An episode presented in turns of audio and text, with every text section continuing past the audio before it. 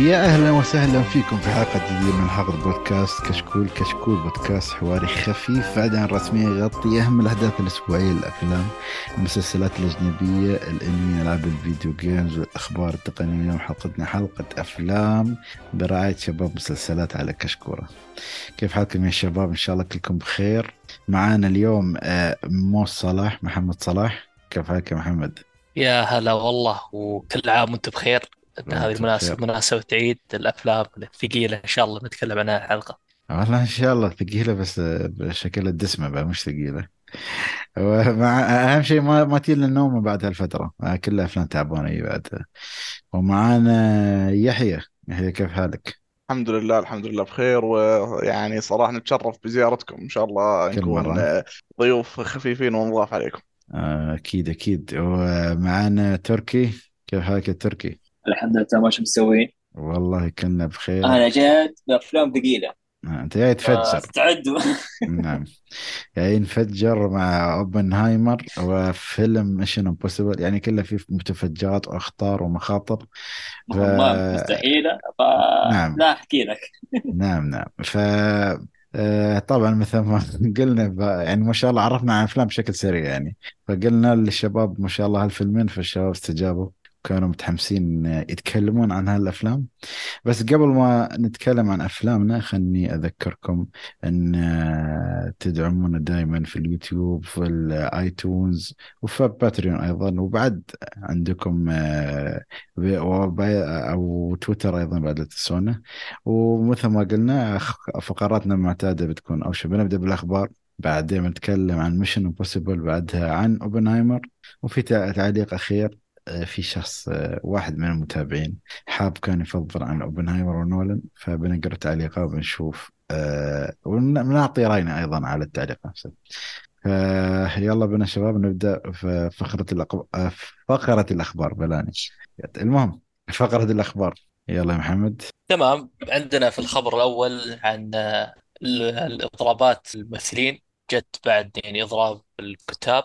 نعم. وبعدها فيعني شكلها مخرجين؟ ما ما خلاص خلاص كل من هب ودب قال خلينا نسوي إضراب فما اجتمعوا يعني إضراب الكتاب مم. والممثلين في نفس الوقت هذه يمكن لها 40 سنة تقريبا فكان في اقتراح الاستديوهات نقابة الممثلين أنهم ينهون هالإضراب فكان المقترح يقول إن نقابة الممثلين اسمها الساق أفترا كان آه. يتضمن استخدام تقنيات الذكاء الاصطناعي لمسح صور الممثلين ثانويين مسح المقصود منها يعني زي الإسكان الصور الممثلين اللي يطلعون في الخلفية ودفع أجرهم باليوم آه، باليوم الواحد يوميا. بعدين يمكن الاستديوهات استخدام صور الممثلين بدون الحصول على أي موافقة مسبقية أو أي مقابل مالي. يعني وذلك من حقوقهم. نعم. وذلك للاستخدام في أي وقت في أي شكل طالما رغبت الاستديوهات في ذلك. فيعني ما أدري هالاقتراح أشوفه ضد الممثلين يعني ما هو مع الممثلين ابدا. هو أصلا آه بس عشان نعطي خلفية عن الخبر نفسه بعد ما بدأ هاكل إلا من بعد موضوع آه، الذكاء الاصطناعي واستخداماته خاصة في كتابة السيناريوهات وفي آه، إظهار الشخصيات يعني الممثلين أو البشر بطريقة شبه حية يعني. يعني يعني حاليا ممكن التمييز فيه بسيط بس ممكن نوصل مستقبل درجة أن حتى ما نعرف إذا هذا بني آدم حقيقي أو لا يعني.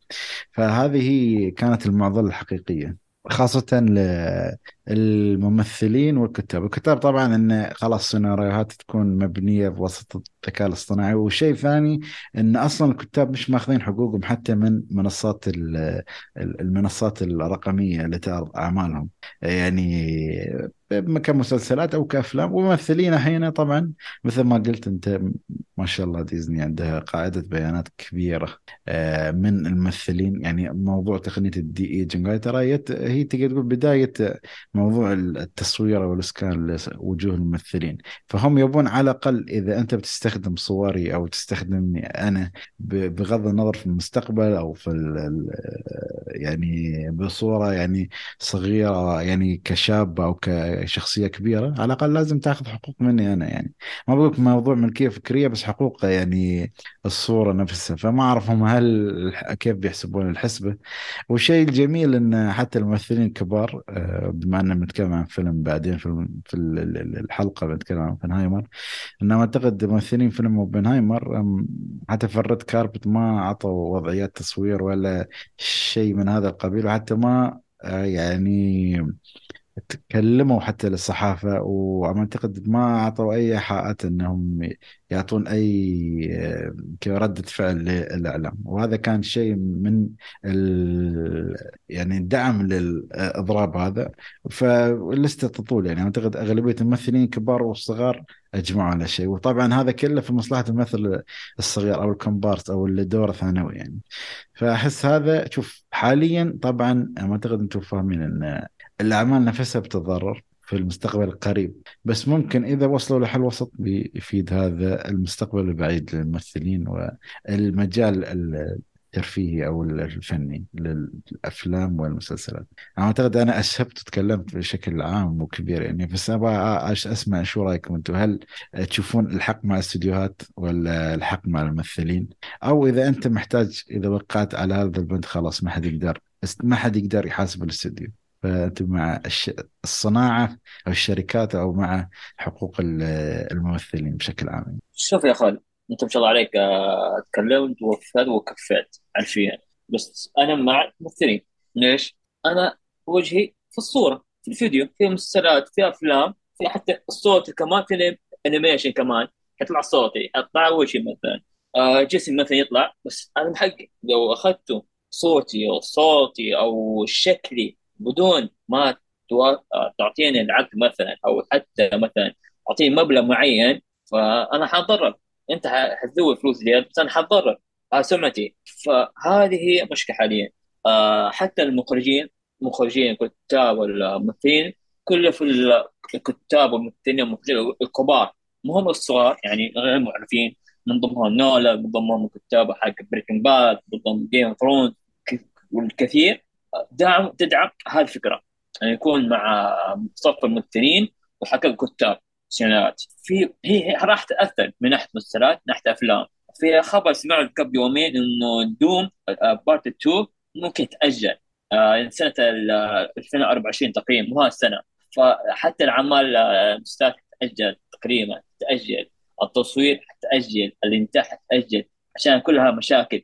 هي مشاكل راح تتضرر من ناحية الم- الفلوس من آه، الانتاج مثلا أبل وديزني نتفلكس دي كذا أو شركات ثانية حتضرر بهذه التسجيلات أكثر أكثر وهذا مصلحتهم أكثر. حلو.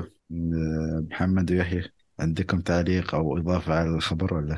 هو مو أنا آه، تعليق بسيط. يعني أنا مش في صف حد ولكن كل واحد عنده أسبابه طبعا. آه أنت يعجبني المحايد. يا أنا محايد يعني ما قل لي. آه، شركات الإنتاج ممكن بتعاني كثير من الممثلين. عندهم شروط كثيرة وعندهم آه، يعني شروط بس أنت كثيرة من أنت هذه أنت الأشياء. أنت تتكلم مو عن أي ممثلين. أعتقد تقصد ممثلين كبار خاصة الممثلين الكبار طبعا صحيح. عندهم شروط كثيرة و... آه، وأشياء معينة لازم تنفذها شركات الإنتاج عشان آه، علشان يعني آه، الممثل هذا يكمل في التصوير أو عشان يعجب الوضع. بس في نفس الوقت هذا الشيء راح يظلم آه، الممثلين الصغار بشكل كبير. وممكن بعد فترة بسيطة خلاص الموضوع ينتهي يصير بس ممكن ممكن نشوف الممثلين الكبار بس والكومبارس أو الممثل الشخصيات الصغيرة كلها تنتهي. نشوفها كلها بالاي اي حلو. صراحة أنا يعني بالنسبة لي أنا مع الممثلين آه، الصغار خصوصا يعني هم هم المضطرين وأغلبهم يعني يعيشون يعني على الراتب أو المكافأة اللي تجيهم من الأفلام ويلا تعيشهم خلينا نقول الشهر مثلا لين ما يطيحون على فيلم ثاني. فصعب إنك يعني ممثل تكون ثانوي مغمور إلى تصير مثلا ممثل سوبر ستار أو ممثل خلينا نقول صف أول أو حتى صف ثاني. لأن يعني السوق الممثلين كبير الإقبال عليه واجد فصعب إن الممثل الثانوي يعني يكبر ويستلم مثلا فلوس أكثر. فأنا من هالناحية في صف الممثلين الثانويين وخصوصا يعني ال- سالفة ال- الذكاء الاصطناعي شيء يعني أنا أشوفه مرعب صراحة. يعني حتى ما هو بس في مجال ال- الأفلام حتى في مجال الأغاني مثلا. عادي تشوف دريك يغني أغنية معهد حمد. ما تدري كيف بس يعني شيء مرعب جدا. حتى إني شفت فيديو آه، آه، زي التوعوي اعلاني عن خطورة ال- الذكاء الاصطناعي. جابوا أيوة نشر مثلا البيانات صح. نشر البيانات حتى مثلا خلينا نقول الاباء ينشرون صورة آه، أبنائهم. فممكن يجي واحد ياخذ ذكاء وياخذ الصور وبسبة الذكاء الصناعي يقدر يتخيل كيف إن هذا الابن أو الولد الصغير يكبر وكيف يكون شكل كبير مثلا ويستغلونه مع يعني في أشياء ما حد كان يتوقعها. فيعني هذا فالوضع الحين حتى الواحد يخاف إنه ينشر صورة في التواصل الاجتماعي خوف من ال- الذكاء الاصطناعي فيعني أنا ال- الاقتراح أنا أشوف اقتراح يعني كارثي سالفة المسح الصور للممثلين.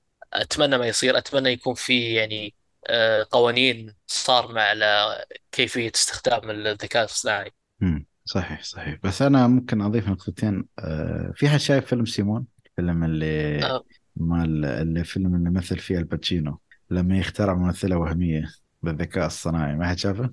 لا والله ما شفت خلاص شوفوا لا والله ما ش- شوفوا بتعرفون ليش إن الممثلين ما يبون الذكاء الصناعي هو فيلم ما أعتقد خليني أتذكر أي سنة ت- تقريبا ما بقول لكم مشابه للحالة هاي بس ترى إذا مشوا على هالرتم بيكون أه يعني مشابه للشيء اللي هم آه، يتوقعون بيصير في المستقبل. يعني فيلم أعتقد 2004 أو 2000 وكم يا أخي مشكلة سيمون اسمه ولا شو كان اسمه؟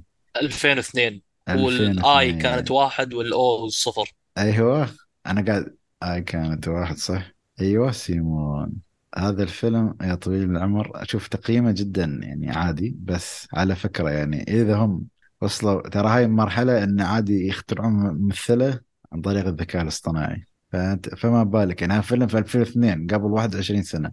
فعادي في المستقبل يوصلون لهذه المرحلة. الشيء اللي ممكن يكون منه فائدة من موضوع الذكاء الاصطناعي وأنا اشوفك في في إيجابية واحدة سلبية واحدة ممكن أذكرهم. انه ممكن ممثلين يعني تحصل ممثل مطلوب كان يقدر يمثل في فيلمين في نفس الوقت عن طريق إنه يمثل فيلم عن طريق الذكاء الصناعي ويمثل فيلم عن طريق هو يعني. يعني أنت تعرف إن في ممثلين يرفضون أدوار بس- بسبب انه عنده تضارب في في الجداول أو تضارب في مواعيد التصوير فيعتذر عن فيلم. فما بالك تتخيل إن كنت ممكن نشوف احتمالية تشوف فيلم The Matrix يمثله ويل سميث طبعا كان في أخبار إن أصلا ويل سميث انعرض عليه الدور بعدين اعطوه لكيوني ريفز. فتخيل لو كان في ذكاء اصطناعي. كان ممكن يمثل فيلم عن طريق الذكاء الاصطناعي وممكن يمثل فيلم عن طريق آه، عن طريقه شخصيا يعني. الشيء الثاني هذا طبعا بيعيق آه، اللي هو السلبي يعتبر بيعيق آه، آه، ظهور مواهب الجديدة. اللي هو عن طريق إنه خلاص في ممثلين معينين الناس حابينهم يبغوا يشوفون وجوههم دائما يتكررون في السينمات وتشوف الممثل هذا يمثل كل أنواع الأدوار عن طريق طبعا الذكاء الاصطناعي وتأديته هذا إذا طبعا وصلنا مرحلة إن نق- نقول إن الذكاء الاصطناعي يوصل مرحله آه، يعني الشبه الإنسانية اللي هي ممكن 95% وطبعا إذا وصلنا طبعا مرحلة اللي هو جدا خيالية اللي بتوصل للمستقبل وممكن تكون يعني معقولة إن أصلا خلاص يوصل للذكاء الاصطناعي مثل موضوع سيمون يوصل ليخترع ممثلين من العدم يعني عن طريق وجوه. يعني يشوفون طريقة جمع بيانات معينة إن الناس تنجذب لأي سمات معينة ال- السمات البشرية اللي ممكن تجذب الناس. فلا لا تتخيل يعني ممكن تتخيل أسوأ الأسوأ يعني في شركات الإنتاج. فهذا هو خبر يعني تقدر تقول معاهم الحق الممثلين والكتاب انه ليش هم قاعدين يحاربون هالفترة الذكاء الاصطناعي خاصة مع دخول Chat G, GPT والأشياء هذه. وهي بعدها طبعا يعني تعتبر يعني في بدايات الذكاء الاصطناعي. فنروح من احس من الذكاء الاصطناعي والخيال العلمي إلى خيال علمي ولكن عن طريق الكوميكس يعني. فتبدا معنا يامن وراكان ولا يحيى يبدون؟ حد منكم يبدأ معنا في خبر من أخبار ال comic comic books. تمام. أيوة. أو خلاص توكل توكل عليه. آه ما شاء الله يبينكم. متحمسين. آه، زين. لا لا. أيوه عندنا خبر هو تم إعلان في سان دييغو في حفلة Comic Con عن إنتاج فيلم animation خاص بفيلم Watchmen حامل نفس الاسم حرفيا مع تحديد آه، نزول موعد الفيلم ب 2024 السنة الجايه إن شاء الله. طيب سؤال هنا. هل أحد شاف فيلم Watchmen؟ أكيد. أنت شفت المسلسل أصلا؟ تبع الكرتون آه، لا آه، المسلسل في شوف في مسلسل اللي هو آه، ال live action. آه حق HB إتش بي أيوه إتش بي أو. آه للأسف ما شفته. كان كان عندنا ض- تضارب مصالح ف آه. تضارب مصالح أوكي. يعني في مسلسل ثاني دخل علي. زين. آه شوفوا آه، ما أدري إذا أحد بس أنا شفت الفيلم هذا أبغى أشوف رأيك فيه. شوف أنا صراحة هذا من الأفلام جد ما عجبتني. يعني okay ما في الأكشن الخرافي مثل بعض الأفلام ال superhero الثانية وما في اللي هو الروح المارفلية اللي هي أكشن كوميدي في أغلب أفلامه. فالفيلم يكون واقعي ويتكلم ما أقول لك واقعي من ناحيه يعني سوداوي بس مش بعد سوداويات آه، DC آه، التعبانة. سوداوية فيها شيء من العقلانية شيء من ال- الحبكة القصصية شيء من ال- كيف أقول لك آه، الأجندة أو المواضيع اللي كانت تطرحها الفيلم في وقتها يعني من موضوع حرب فيتنام والأشياء المجتمعية اللي كانت تأثر على ال superhero أو الأبطال الخارقين في هاك الزمن. إذا اعتبرنا إن كانوا ال superhero شخصيات حقيقية يعني.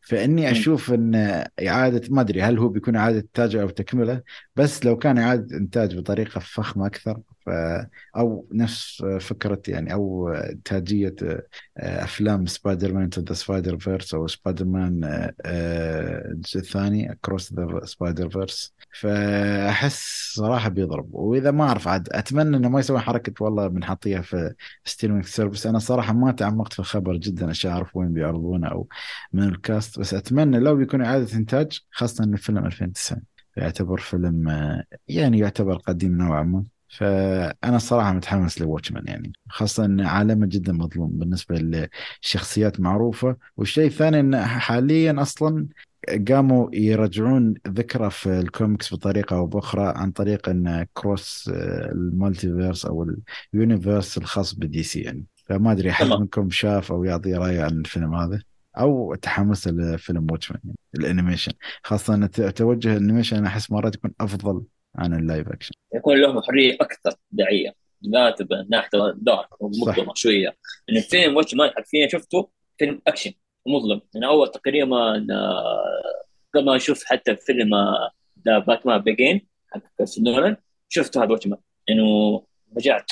تذكر في- آه، لا ما أشوف لا إيش إكس مان كوميدي دراما شوية أكشن سبايدر مان القديمة أكشن كوميدي بس هذا جانا عكسهم أكشن دراما ودار شخصيات مضاف العنصريات عزيزية.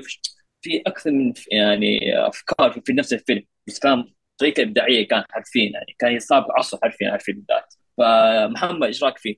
والله صراحة يعني أنا ما شفت فيلم أفلام Watchmen أو فيلم Watchmen أه شفت المسلسل بس ما كملته. أه وشفت حتى الكوميكس بس ما كملتها بعد في نفس الوقت.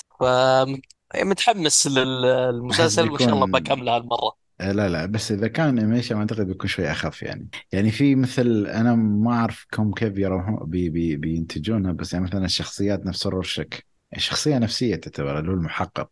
آه، الدكتور مانهاتن آه، في بعد شو كان؟ نفس اسم يوم تقريبا بس هذه ممكن لا اذكرهم شخصيات يعني حتى كل واحد له طابع. ذا- اسمه في واحد اسمه ذا سمايل ولا سمايلي فيس المال مات في بداية الفيلم. أيوه ف وحتى إنه يحكي لك آه، حبكة أو قضية حل جريمة يعني يعني الفيلم غير إنه يطرح قضايا فهو حل لغز معين يعني. ف والله Watchmen يعني من الأفلام المنتظرة فما أدري أحس يحيى بيتكلم عن فيلم ثاني ممكن بخصوص أيضا أيوه آه وتم الاعلان في نفس المعرض كان معرض صحيح؟ إيه ومعرض أو حدث يعني يسمى يعني تمام. وتم الاعلان أيضا عن فيلم animation ثاني آه بس مربوط بفرقه Justice League تحت عنوان Justice League Crisis on Infinite Earths وحيكون إن شاء الله موعد عرض ال animation هذا 2024 هو شوفوا أنا ما أعرف صراحة هل بيتم اقتباس العمل ال- ال- ال- ما أدري هو عمل مصور لأن ما أعتقد في عمل مصور بنفس الاسم بس إذا ما خاب ظني قديمه فما أعرف يقتبسونه هو نفسه ولا لا أو العمل الثاني. بس إذا كان يعني هو ضارب لك عصفورين بحاجة يعني Justice League و Crisis وبعد Infinite يعني multiverse و universe وخلاط كبير. بس ما أعرف عاد صراحة أتمنى إن دي سي خلاص تراجع حساباتها ويعني شوية توقف. وأعتقد إذا كنت فاهم الخبر صح بعد إن موضوع ال- ال- الفيلم هذا بيكون آه، كيف أقول لكم؟ يعني مرتبط بطريقة أو بأخرى مع أعمال جيمس كان يعني. فنشوف آه، في فيلم آه، هو كان تقدر تقول طريقة تمهيدية حقه اللي هو Justice League Crisis on Two Earths يعني هذا كان تقدر تقول ال mini version منه يعني. أنا بس Two Earths بس هذا Infinite Earths عاد ما أعرف آه، على كل منت- الكواكب. آه، كل كل الأراضي لأنه هي الأراضي. نعم. بس DC أنا صراحة في ال animation في ال animation أثق فيها أكثر عن مارفل يعني. يمكن العمل الوحيد المارفل اللي تحمست أشوفه اللي هو كان What If يعني. وهذا كان تخيلات لعوالم مارفل يعني بشكل عام. فبما أن نتكلم عن مارفل آه، فشو رأيك آه، يا محمد آه، نروح لآخر خبر عندنا اليوم؟ آه، أقصد محمد أنا أنا شفرت آه، هذا الحلو اللي كان يبغى يربط واخر شيء نسى إنه هو صاحب الخبر. زين خبرنا الأخير بما أنه عن مارفل يعني. آه اللي هو بخصوص موضوع تصريح آه الرئيس بوب إيجر أن رسميا بيتم تقييم ميزانيات وأعمال استديوهات مارفل المقبلة والأعمال الأخرى اللي لها علاقة بديزني. الخبر يعني بطريقة مختصرة عشان ما تع- تعمقون فيه ويضيعون فيه أنه آه بيكون الموضوع الجودة على الكمية بخصوص أفلام مارفل خاصة بالسقوط الحر اللي قاعد يشهده أعمال مارفل. صحيح انها يعني تجيب أرقام بس مش نفس اللي هم يتوقعونه. يعني Secret Invasion يعني لو تشوف تقييمات المسلسلات والأفلام لأن تأثيرها قام يصير سلبي حتى على الأفلام. فهو قاعد يقول إنه بطريقة أو باخرى اقتبس من كلامه إنه آه هو يحاول إنه يقلل ال- ال- الصرف ويصرف على الأشياء اللي فيها كواليتي يعني خاصة بالأعمال اللي لها علاقة بستار وورز ومارفلز ويركز على الشخصيات أو تقدر تقول كان عقولت عقولته ينجم أو ين يعني يحفر في شخصيات آه، أكثر أهمية للمشاهدين يعني. أو يطلع لك جوانب من شخصيات مهمة في أعمال مارفل فهذا هو آه، وهذا هاي السياسة بدت بعد ما شاف أن كثرة الأعمال قامت تضيع المشاهد وتقلل أو تنفر المشاهد من مشاهدة أعمال مارفل. وهذا الشيء صراحة واقع. يعني أنا يعني من الأشخاص اللي كنت صراحة ما فوت يعمل بس من أول ما بدأ موضوع المسلسلات والأفلام وشخصيات مش جذابة للمشاهدين قام يقل حماسي. وهذا قام يأثر على أيضا جميع أعمال آه، ال superhero الأخرى.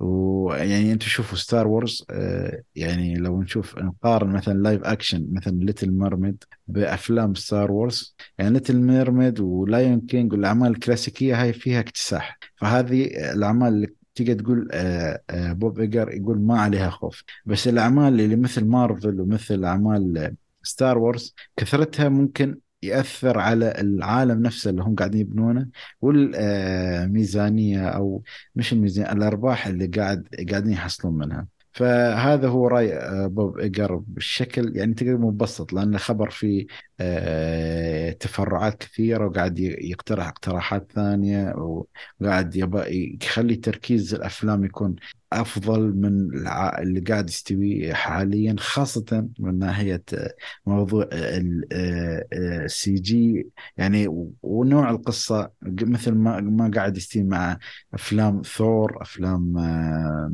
Ant-Man مثلا اللي هو قصة ضعيفة CG ضعيفة يأثر على السلسلة كاملة أو سلسلة مارفل والسلسلة خاصة بالشخصية. فهو ما يبغى مش حاب يشوف أجزاء كثيرة من نفس ب- بقد ما يبغى يعطي جودة أفضل لل CGI وجودة أفضل للقصة اللي بتكون مذكورة لهالشخصية. فأنتوا تحسون هاي نقطة شخ- خطوة إيجابية ولا تحسون لا نبغى نمشي على نفس النسق إلين ما مثلا نشوف ال phase القادم؟ بينتج عن شو ولا تحسون انه خطوة أصلا استباقية خاصة إن بوب إيجر رجع بعد فترة أعتقد وقف فيها وكان في مديرة جديدة وجابت العيد في كل شيء في الحياة فشافوا إن الأفضل إنه يرجع ويمسك الدفة مرة أخرى أنا حقيقة- تفضل تفضل. طيب يا حي تفضل. لا لا تفضل أنت. لا لا شي ما شي ما بنخلص يعني تفضل. يعني أنا أقول تعرف شو محمد محمد أنت ابدأ. شو رأيك؟ لا. ولا واحد خلاص. خ- خلاص؟ لا بس آه، يعني من ديزني يعني قاعد تطبق مقولة يعني المصائب لا تأتي فرادى المصايب اللي قاعدة تجي ديزني من كل الجهات يعني من ناحية آه، ماليا من ناحية المشاكل إنه كيف يعني يحشروا الأجندات في الأفلام مثل فيلم Lightly Lightyear أو مثلا مشكلة الممثل الموجود في مارفل. فمشاكل تجي من كل الجهات صراحة. وشوف زي ما قلت يعني مشكلة إنهم مارفل الحين خصوصا يعني كبروا اللقمة عليهم إنهم كيف إنهم توسعوا في المسلسلات واللي واضح لنا إن هذا يعني كان يعني لخبط الناس أو حتى يعني المسلسلات ما كانت ذيك الجودة العالية صار الواحد صعب إنه ممكن يتابع كل هالأعمال في فترات متقاربة يعني خصوصا المسلسلات يعني. معروف إنه يبي لها التزام وحلقات أسبوعية فهذا تاخذ يعني جهد. مو كل واحد يعني مثلا يحب يتابع المسلسلات بشكل يعني دوري.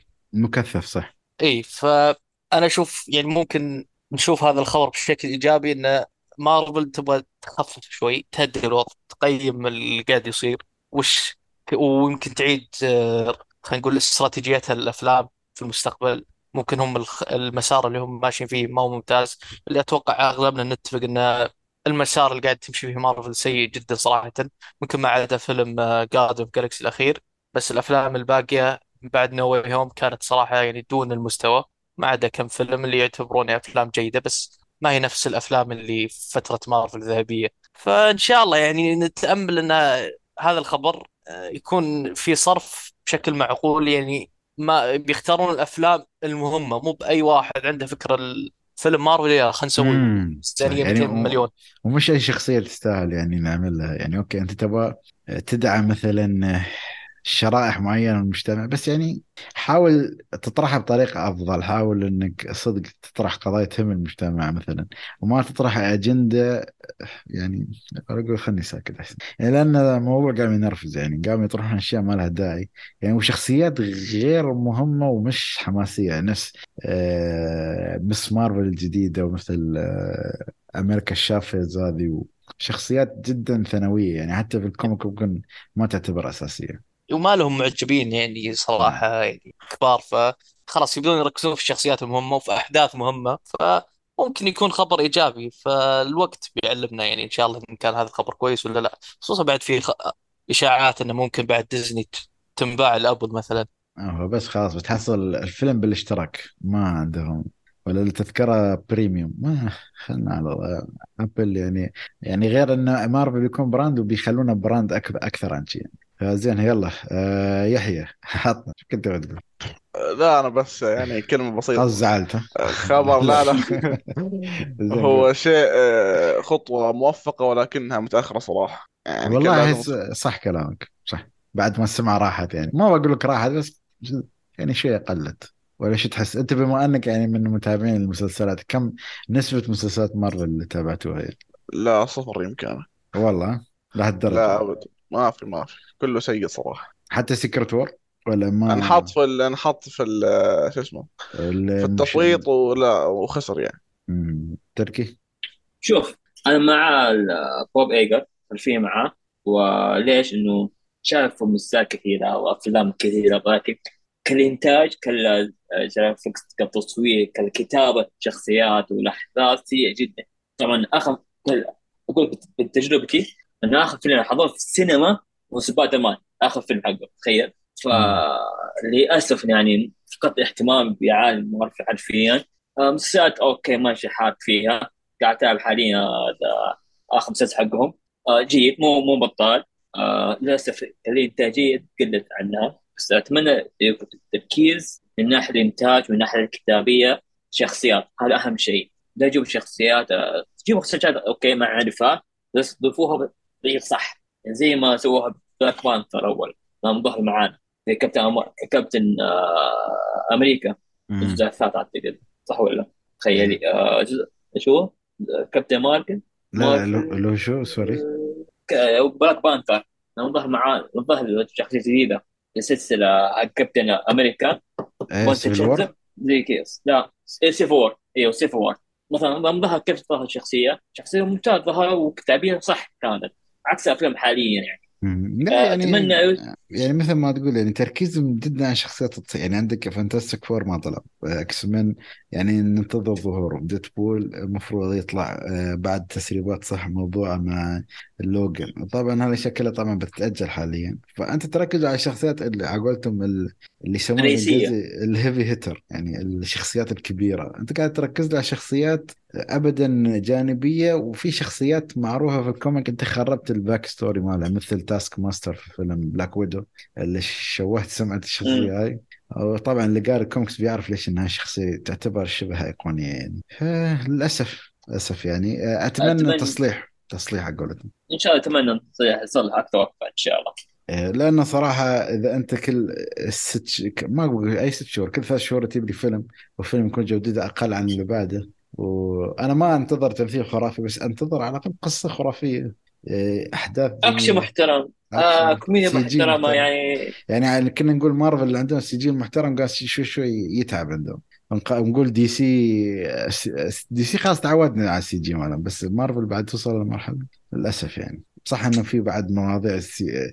آه، يعني تعاقدهم مع استديوهات ال CG والناتجة فيها شوية أزمة ولكن نشوف المستقبل الذي ينتظره مارفل ودي سي أيضا. أنا بصراحة دي سي مارفل من ناحية الأفلام والمسلسلات مين مهتم فيها أصلا.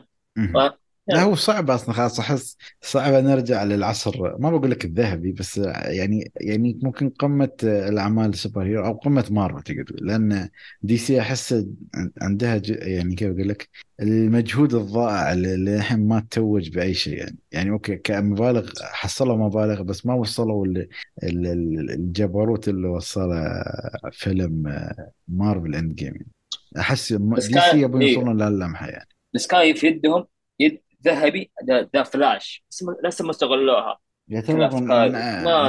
أفشل افلام أو من أفشل أفلام السنة هذه تقريبا كربحية. يمكن حتى آه، طبعا الميزان اللي أعلنوها على ما أعتقد 250 أو 260 هو يا دوب إنه ممكن يابوها وبعدهم في الخسارة. يعني صراحة ما ما راجعت آخر رقم كان موجود. بس حتى ال 250 أشك ان هالرقم صحيح اللي هو الميزانية. أما أعتقد ممكن عادي 400 أو 500 بسبب إعادة إنتاج وبسبب المشاكل اللي قاعد يسويها الممثل والفلوس اللي يدفعون بعض النقابات عشان يسكتون عنه. ف... للأسف من سيء لأسوأ بس نشوف أحيانا بداية جديدة دي سي ورجعت آه، مارفل قرارات أنه ممكن تكون صائبة أه وبخصوص القرارات الصائبة ما أعتقد أي حد شاف فيلم Mission Impossible يعتبر قرار صائب. آه، فهو من الأفلام اللي جدا مطلوبة واللي جدا يعني أعتقد صح إن أوبنهايمر ما في السوق حاليا بس Mission Impossible لما دخل الوقت العرض كان مكسر الدنيا وللأسف ما لحقنا نتكلم عنه. فحبينا ندمجه هو مع أوبنهايمر ونبدأ فيه ونعطي نبذة بسيطة عن فيلم Mission Impossible Dead Reckoning Part 1 والحلو ان أعلنوا إن Part 1 بدل ما يسوون حركات Dune اللي دخل الفيلم أعتقد إنه هو جزء أو فيلم واحد بس خلوه على قسمين. فيلم واحد بس على قسمين ما أعرف كيف. بس نبدأ في Mission Impossible طبعا من بطولة المعروف آه، توم كروز آه، وبطولة ممثلين آخرين آه، أذكر أساميهم بشكل سريع. عندك آه، هيلي أتويل فينج ريمز رامي أو راميس سايمون بيج ريبيكا فيرجسون فانيسا كيربي وممثلين آخرين. ما شاء الله القائمة تطول. وطبعا قصة الفيلم مثل ما قلنا يتكلم بطريقة أو بأخرى عن ذكاء اصطناعي يهدد البشرية ولازم آه، مفرقة المهمات المستحيلة تحاول آه، التخلص منه أو القضاء عليه عشان يحمون البشرية منه أو يستخدمونه كي يعطي القوة لجهة أو حكومة معينة في الكرة الأرضية. تقييمات الفيلم حاليا بالضبط 8.0 في آي إم دي بي وتقييمات آه، المقيمين المعترف فيهم يعتبر 81% مدة الفيلم ما شاء الله ساعتين و43 يعني تصنيفه بي جي 13 ونزل تقريبا قبل أسبوعين إذا ما خاب آه، فنتكلم عن إيجابيات الفيلم من ونبدأ مع يحيى بما انه كان آخر واحد تكلم ونبدأ معه في إيجابيات فيلم Mission Impossible عطنا يا يحيى تمام فيلم آه، صراحة متروس بالإيجابيات يعني. آه، أول شيء الفيلم آه، انت هو بس عطنا الفيلم- شوية مساحة يعني. هو تلفز عطنا شوية عشان نتكلم راحتنا خذ راحتك. أول شيء الفيلم وهي أكثر إيجابية وأكثر سؤال انسأل وبنفس أكثر سؤال انسأل هذا وهذه إجابته يعني. هل الفيلم مرتبط بالسلاسل اللي قبل؟ فأقدر أقول لك لا ونعم. الفيلم تقدر قدم قصة مستقلة وكل اللي أخذوا من السلسلة هي بعض الأساسيات مثل الشخصيات والفكرة العامة للسلسلة. يعني وكم شخصية. صحيح. والأشرار عشان شفنا كذا شرير طلع كان موجود قبل وطلع أو هو شرير واحد تقريبا. آه، آه، ثاني إيجابية هي الأكشن والقتالات والمطاردات جدا استمتعت فيها وجدا عجبتني. آه، وإيجابية الثالثة هي يعني تمثيل بعض الشخصيات كان عاجبني جدا وطبعا توم كروز وحتى عجبني تمثيل آه، ريبيكا تمثيل شخصية ريبيكا بعد ما شفناها أصلا في مسلسل آه، سايلو. قدمت أداء جميل هناك وحتى يربط لازم نربط المسلسلات لازم. بأي طريقة ممكنه زين. وشفنا شخصية جديدة آه، في السلسلة واللي هي كان اسمها جريس آه، اللي مثلت شخصية هايلي. الح... آه، القصة. أيوه. آه، فشفناها شخصية جديدة و... وفادت في القصة. يعني ما كان يعني إيش سوت؟ آه، يعني حيكون لها إفادة مستقبلية للقصة. آه، عجبني كثير كثير كثير استعمال الموسيقى في المسلسل وال cinematography لا في المسلسل لا يبين إنك صدق. آه، قصدي في الفيلم أوكي. الفيلم. لا إله إلا الله. في الفيلم. الموسيقى والسينماتوجرافي وفي شيء وحتى الكوميديا كانت آه، يعني جميلة نوعا ما. وفي شيء هو هي حركة تقليدية حركة القناع آه، حركة تقليدية وتقريبا موجودة في كل الأجزاء بس بتظل لها حلق آه، حركة جدا جميلة وكل جزء بيفاجئونا باستخداماتها واستخداماتها بتكون صادمة يعني تكون استخداماتها صادمة وغير متوقعة. وإذا كان حتى استخدامها متوقع بيجيبوا لك إياها بطريقة كوميدية وجميلة. صحيح. في ممكن أنا بس برجع نقطة أنت ذكرتها هي النقطة الأولى موضوع آه، هل لازم أشوف شوف هو طبعا المحبي السلسله يعني هو أكيد شاف كل الأجزاء بس الحلو في أفلام مش امبوسيبل هو لما يبدأ كأنه يبدأ قصة جديدة بس لو أنت عرفت الشخصيات كأنك تضيف آه، بهارات على الأكل. يعني ممكن أكلة حلوة تكون ولكن لازم تعطيها شوية آه، بهارات تعطيك الرونق أكثر في الأكل. فأنت لما عرفت الشخصيات مثلا شخصية سايمون بيج شو دورها؟ وليش هي حواراتها بالطريقة مع آه، توم كروز؟ ومثل ما قلت في آه، ريبيكا ليش هي آه، تثق بتوم فالاشياء ممكن تعطيك آه، يعني عمق أكثر في القصة نفسها. بس لو أنت شايف ترى الفيلم بدون ما تشوف أي شيء آخر عادي بتحسها قصة شبه متكاملة يعني بحد ذاتها. آه، حتى يعني مثلا أنا آه، دخلت مع أصحابي الفيلم في ناس ما كانوا شايفين الاجزاء السابقين وبالعكس استمتعوا. فهاي نقطة جدا جيدة اللي ذكرتها في بداية الحديث. آه، عندك شيء تضيفه ولا نروح على مع تركي؟ لا ناخذ رأي الشباب خلاص نشوف مثلا تركي. أعطنا أشياء أخرى ممكن آه، تحمس أو تكون إيجابية للفيلم. شوف آه، الفيلم حرفيا ممتع. من أو من أول دقيقة لآخر دقيقة حرفيا ممتع. يعني حرفيا عن نفسي ما شفت ساعتي بجوالي ولا في ساعتي فيديو ما شفت حرفيا فيلم ممتع ممتع. وأحلى شيء هي ربط من آه، نفس الفيلم هذا لا الجزء الأول خصوصا حق في طالع تعرفها آه، من ناحية الأكشن كان جيد. مو بطال آه، مطاردات كانت خرافية بالذات السيارة الصفراء هذا الشيء خرافي بالذات من ناحية المطاردة واكشن والكوميديا نفسها. الكوميديا يعني كان إضافة جميلة وإضافة حلوة في الفيلم هذا يعني حرفيا تخل من قلبي ضحكة. يعني بالذات حق ال- مم. ممتاز السيارة نفسها. آه، سيارة الميني هذا أو الفيات. صفرة. إي نعم هذا شيء خرافي. السيارة الصفراء صحيح.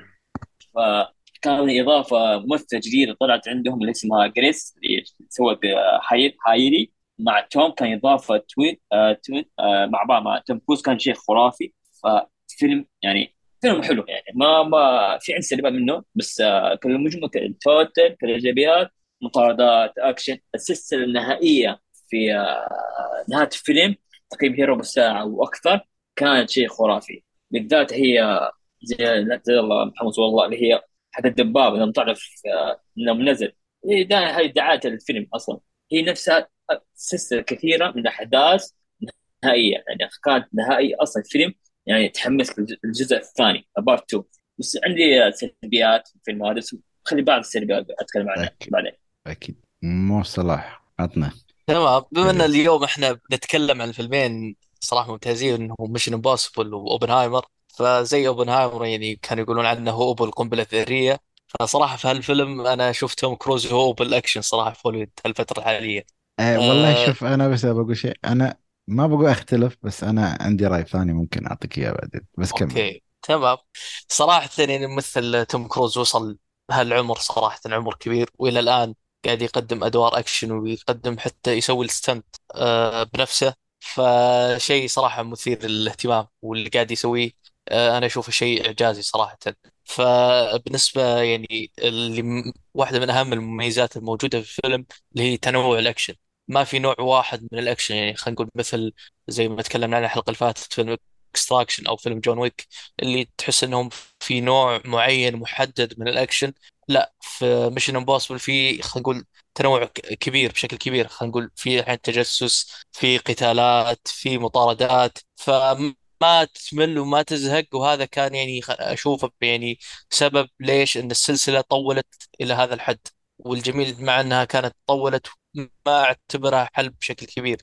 هي حل من ناحية أوكي بما إن السلسلة قاعد تجيب فلوس فأكيد راح يسوون منها أجزاء ثانية. لو ما في فلوس بيقفلون عليها. ف آه، بس كان في حل بشكل محترم صراحة. دائما اللي يعجبني في السلسلة قاعد تتطور وتتغير. ما هي. على شكل ثابت. اي يعني ما عندك أكبر مثال مثل فاست فيوريوس صراحة هذه السلسلة اللي على النقيض تماما. الحلب الوسخ المفروض ما يكمل ما أدري ليش قاعد يكمل بس بس يجيب فلوس قاعدة تربح النهاية. للأسف نعم. للأسف صراحة والجميل يعني هالجزء كيف إنه في مواكبة لل... لل... للتقنيات اللي قاعد نعيشها في العصر الحالي في ال- الذكاء الاصطناعي ف... ونشوفها بدون حرق يعني في الفيلم كيف. ما هو بس العدو حتى هم نفسهم يطبقون بعض الأشياء الذكاء الاصطناعي تفيدهم. فهذه صراحة كانت حلوة. يعني سابقا كانوا في الأفلام يخترعون أشياء مثلا أو يتوقعون وش ممكن يصير في المستقبل. الحين الأفلام لا صاروا الحين يحاولون يواكبون اللي قاعد يصير حاليا في التطور من ناحية الذكاء الاصطناعي. فاستخدامها في الفيلم صراحة كان ممتع وجميل صراحة.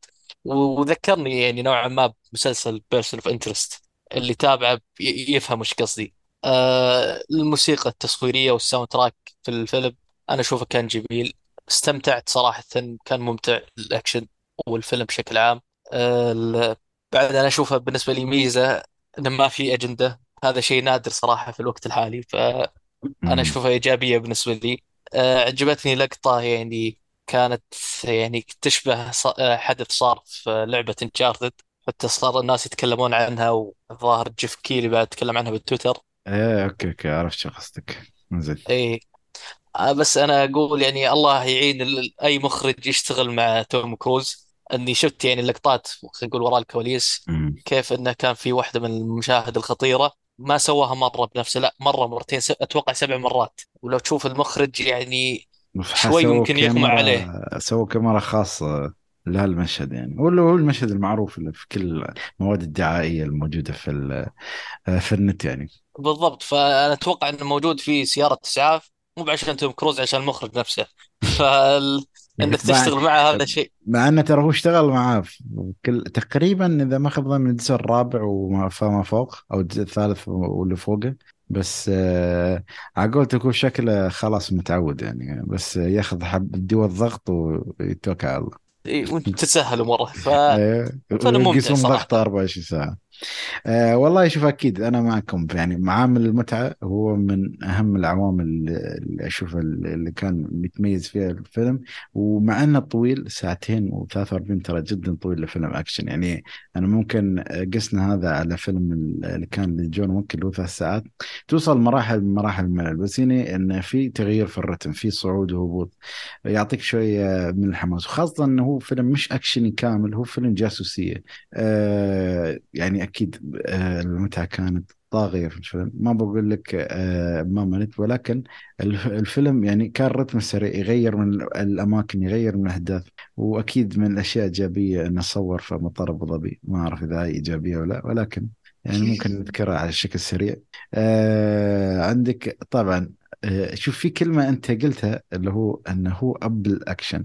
آه ما أعرف هو, شو تعريفك للأكشن بس أنا بقول ممكن هو أب الحركات ال- ال- الخطيرة أو ال stunt مثل ما يقولون في السينما كممثلين. لأنه في ممكن آه، stunt stunts man آه، يسوون أشياء ولكن لا يتم ذكرهم بس لأنه توم كروز ممثل ممثل يخاطر بحياته. عشان السينما. فعشان شي هو أنا أسميه يمكن ال- الحركات الخطيرة ك- للممثلين يعني. ما أعتقد ممثل يجرأ أنه يسوي نفس حركاته في المستقبل يعني. بس يا خالد. من ناحية الأكشن يعني توم كروز من تقريبا الثمانينات هو مستمر في أفلام الأكشن بشكل عام. ترى أقول أنا ما أعرف. أنا تع... تعريفي للأكشن إنه مثلا أكشن اللي هو قتال. التشابك الأسلحة الأشياء هذه. آه هذا الفيلم آه يعني ما بروح للسلبيات. خلنا خلني أنا بقول لك هالكلام بعد ممكن نكمل نقاشنا في فقرة السلبيات. تمام. زين؟ آه شوف دائما لما مثل ما تقول اللحن لما يطلع لحن ميشن امبوسيبل خلاص. تحس هو نفس خلاص لحن ميشن امبوسيبل هو استوى السمة أو الط- الطبعة المميزة مثل أفلام آه 007 أو جيمس بوند اللي هو لما تسمع لحن جيمس بوند خلاص تعرف جيمس بوند لما تسمع هنا لحن ميشن امبوسيبل تعرف إن هذا ايثان هانت أو أو توم كروز يعني بطريقة أو بأخرى. لدرجة أن حتى لما يابوا جيمي رينر على أساس يبدل آه، توم كروز هو تبدل وتوم كروز بعد تم مكانه يعني. آه، صراحة فيلم آه، ممتاز فيلم سينمائي لأبعد الحدود. طبعا في عيوب ما بنقول لا ولكن عيوبه كانت صغيرة أو ممكن غير يعني مذكورة آه، أو غير يعني غير مذكورة بالحجم الفيلم اللي كنا نشوفه. فنروح للسلبيات ولا حد يبغى يضيف شيء على الإيجابيات؟ نروح للسلبيات. زين آه يحيى بما أن أنت قلت الفيلم متروس إيجابيات أحيانا عطني السلبيات اللي المفروض بالمقارنة تكون قليلة يعني. جدا قليل حتى. آه في عندي تقريبا سلبيتين أو ثلاث سلبيات. أول شيء في بعض المؤثرات بعض اللحظات كانت جدا سيئة بس الحماس مع المشهد وكذا فخلك ما تركز معاها كثير. في ولكن شيء يعني يعني مشهد معين تبغى تذكره ولا ولا تحس صعب؟ يعني في حرق؟ لو في حرق خلاص لا حاليا ما في شيء في بالي والله. صار لي فترة شايف الفيلم بس هاي يمكن كنت مسجلها لو صار شيء يعني. زين. والشرير جابرييل آه، في الجزء الثالث تقريبا آه، وكان هو طلع في الثالث. المفروض ما ما أتذكر والله المفروض يعني. لا ما طلع الجزء الثالث. لا المفروض هو من طلعت آه، في بداية الفيلم كانت هو هو هو مفروض بيكون يعني من ماضي توم كروز يعني. بس آه، مثل ما طلع أصلا.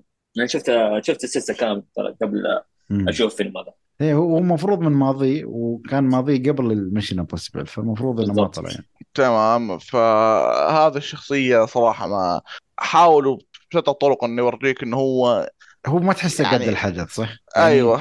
يعني تحس إنه حاول. يعني عشان ممكن أف- أفصل في النقطة اللي تبي تقولها إنه أنت خلاص تقريبا هاي آخر أفلام Mission Impossible يعني كنت أبغى واحد مثل بطل أو شرير الجزء الثالث.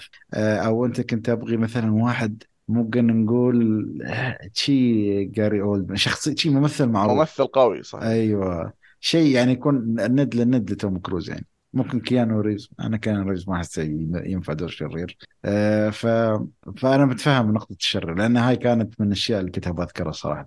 صح ما ما كان قد القيمة. آه، وفي آه، الكوميديا هي كانت من الإيجابيات وأيضا من السلبيات. في كذا مشهد درامي دخلوا فيها الكوميديا بطريقة سيئة صراحة. مم، صحيح وفي مشهد من مش المشاهد مش وصل يعني. للقمة. هو مشهد أو مشهدين وفي مشهد. حتى وصل للقمة الدرامية دخلوا لقطة كوميدية فيه فصار سيء حسيت أو إن الفيلم ما, ما, يبغى يكون جدي بزيادة خاصة انه هو part صحيح. 1 يعني. لأن هو جزء أول فما يبغى يخ- يخليك تنتهي بنهاية جدا درامي. أو أو آه، يعني طريقة حبكه تكون يوفر لك شيء للجزء الثاني أيوه يوفر لك الدراما الكاملة للجزء الثاني عشان. يقلل و- مجرد الكوميديا. صحيح. وهي في كذا لقطة لتوم كروز. توم كروز حلاوته إنك في الأجزاء اللي قبل شفناها تعطيه. سطر سطرين بالكثير كوميديا. ولكن هنا شفنا في كذا لقطة فما حسيت إنها ناسبته. أوكي تمام. زين نروح معك تركي بعد مرة. على السلبيات. شوف سلبيات اللي هي طبعا شخصية طبعا معروفة اللي هي شخصية شريرة في الفيلم. يعني كانت شخصية هو صح قدم عليه بس مو راكب في الأجواء هذه أصلا. يبغى مثلا زي ما قلت زي ما قلت شخصية مؤثرة كبيرة على نفس الحدث هذا. آه كمان لا تنسى آه سلبيات عندي طبعا أكشن. يعني في الناس يقول هذا أفضل فيلم أكشن في السنة. طيب فين راح جون ويك؟ Chapter 4 في من فيلم أكشن كان رهيب أفضل من فيلم هذا نفسه حق توم كروز. آه توم كروز قبل قبل السنة الماضية كان عنده فيلم Top Gun كان مبدع كان خرافي. طيب آه اللي بعده حق آه، مهمة مستحيلة في, آه، الأوت كان آه، مع كيانو ريف اعتقد لا مو كان حق آه، سوبرمان معاهم شخصية سوبرمان اللي مثله. هنري كافل بطل هنري بالضبط عليك. صار فيلم شخصية شريره كانت سيئا بالنسبة لي. آه من السلبيات كمان آه، اصحابه هو بنجي دن واللوثر كان مو في صورة كثيرة يعني كان أقل أقل من آه، السابق حرفيا صح صح يعني هو طبعا هذا له علاقة بالقصة بس تحس إن يعني فريق المهمة المستحيلة نفسه أو ال Mission Impossible team يعني نفسه تحسه صغير يعني صغر كعدد وصغر كأفراد وصغر بالضبط. كدور بعد فعشان بالضبط. هو طبعا له علاقة بالقصة بطريقة أو بأخرى ممكن عشان ما نحرق بس بعد يعني تحسه معروف إن هذيل دائما يعطون الدعم لتوم كروز بطريقة أو أخرى بس تحس الدعم ما كان إلا بداية الفيلم بعدين خلاص بسبب أشياء لها علاقة بالقصة إنه ضعف دورهم جدا.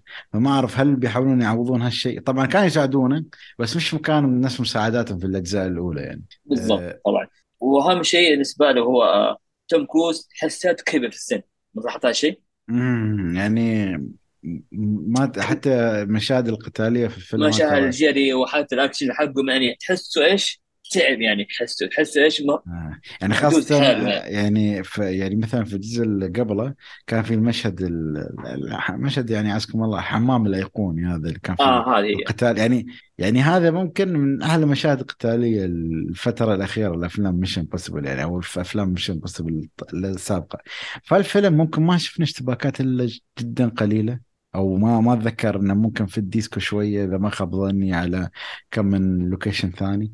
هذا بهالجزء ركز على المطاردات بشكل أكبر. مطاردات والمشهد الخطير هاك كان اللي هو صحيح. القفص البنزين هي مو لا هي الأح- مشهد القطار كان. جدا جميل. هي. الأحداث اللي نفسها كانت رهيبة. ولكن عندي مشكلة. الفيلم لو تبي تقسمها تقسيمات كثيرة حتشوفها ممتعة ولكن في شيء ناقص. مثلا زي أقول مثلا أكلة مثلا اكل أكلة حلوة تاكلها تحس في يبغى لها سبايسي يبغى شوي ملح زيادة تحس شيء ناقص فيها. هذا بالنسبة لك لما طلع الفيلم ممتع بس في شيء ناقص في هذا ما في أعطاني power من شغف مثلا power من حماس الفيلم. مثلا ما خلاني أشوف مثلا بشوف فيلم ثاني بكره مثلا أشوفه أو ما أجي مع أصحابي أشوفه. يعني ما تبغى زي تعيد تعيد تشوفه نفس مثلا مافريك ولا فيلم Top زي. Top Gun زي زي أفلام كثيرة. خلاني أشوف أكثر من أكثر من مرة أشوف فيلم. بس هذا الفيلم بالذات لا. أوكي حلو في السينما. أوكي خلينا ممكن أشوف في البيت بعدين. ما لحد صحيح. كالش- كالشغف كالدراما مثلا قصدي كال- كالحماس في الفيلم ما في شيء. تحس شيء ناقص. في أي منطقة عارف من عارف الفيلم بالضبط. من ناحية أكشن كانت مقبول تقريبا. من ناحيه شخصيه الشريه نفسها مساعدينه آه،. توم كروز نفسه. تحس شيء ناقص في الفيلم هذا إيه هو أنا ممكن في نقطة بس خل بخلي محمد يتكلم مش يعطي سلبياته عشان ممكن أنا أضيف نقطة أخيرة بعد ما يخلصوا لها علاقة بهذا الموضوع هذا. تمام. آه، بالنسبة للشرير أنا ما حسيت أنا ما أتفق معكم بس ما حسيت إنها سلبية بشكل كبير خصوصا يعني بدون حرق الشرير كان زي ال... آه، ما هو الشرير في الصورة الكبيرة يعني. أو ما هو العود عدو الأول. فعشان كذا ما حسيت إنها سلبية كبيرة بالنسبة لي.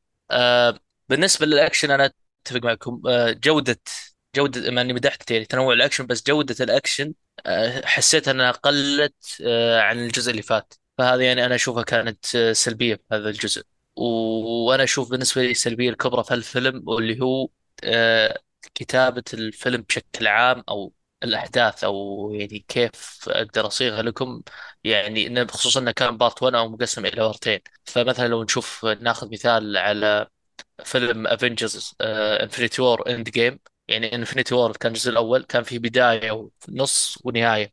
يعني ما بعدين End يعني game وصل الذروة بس ما أعطاك ال- الملخص أو مو الملخص النتيجة. يعني ما فعلا أعطاك ما حس حدث واحد بس ما إي أعطاك ما شفت نهاية الجزء الأول. أيوة. لا لا إي يعني حسيت اني حسيت إني في نص الأحداث أنا الحين. هاي مشكلة هاي مشكلة تيجي تقول أفلام. هاي النقطة اللي كنت بذكرها اللي هي هاي مشكلة أفلام ال... ال... يعني المجزأة إنه أوكي هو بينهي لك الفيلم بس مثل ما تقول أنت ما تحس إنك آه، مثل ما تقول satisfied أو شبعت لأن أنت بعدك معلق يعني هوكد إنه أوكي أنت إحنا خلصنا حدث مثلا موضوع القطار بس ترى بعد الخطر ما زال موجود يعني يعني أنت إحنا وصلنا ممكن ذروة الفيلم الأول بس بس ما وصلنا لنتيجة الفيلم المقسم إلى قسمين يعني. اللي هو ممكن يغير رأينا بعد ما نشوفه مثل موضوع يعني أنا حسيت إن آه ليش الناس يعني حابة موضوع Avengers Infinity War و Avengers Endgame لأن لما ختم لك ختم لك بنهاية غير متوقعة في Infinity War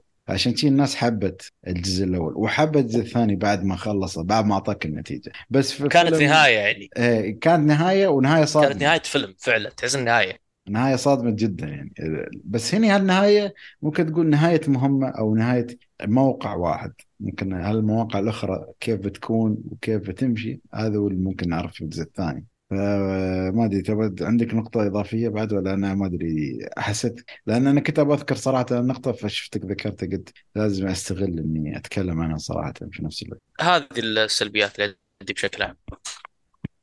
فصراحة أنت ما شاء الله يعني كفيت في السلبيات. هي مش كثيرة بس فيها ممكن آه، يتم التطرق لها خاصة آه، موضوع أفلام الجزء الأول والثاني. فممكن بعد ما ينزل الجزء الثاني ممكن هالأشياء تختفي. ما ما بقول تختفي تقلص لأن نحن خلاص بنشوف ال ال ال ال collection الكامل أو ال- أو ال- المجموعة الكاملة لأفلام Dead Reckoning ومثل ما قلت الشرير والأشياء هاي وال- والأشياء اللي تقود لها آه، أشوفها كانت جدا جيدة. آه، أو يعني جيدة ولكن ختاميتها كانت عادية. حتى الشيء الوحيد اللي صراحة ضحكت عليه أو حسيت شوية كرنجي كان صرخه الشرير في في في نهاية الفيلم. يعني حسيت شوية مصطنعه بزيادة. يعني أنت كان على أساس إنه هو شخص صادق جدا. شيء فجأة عطى ردة فعل.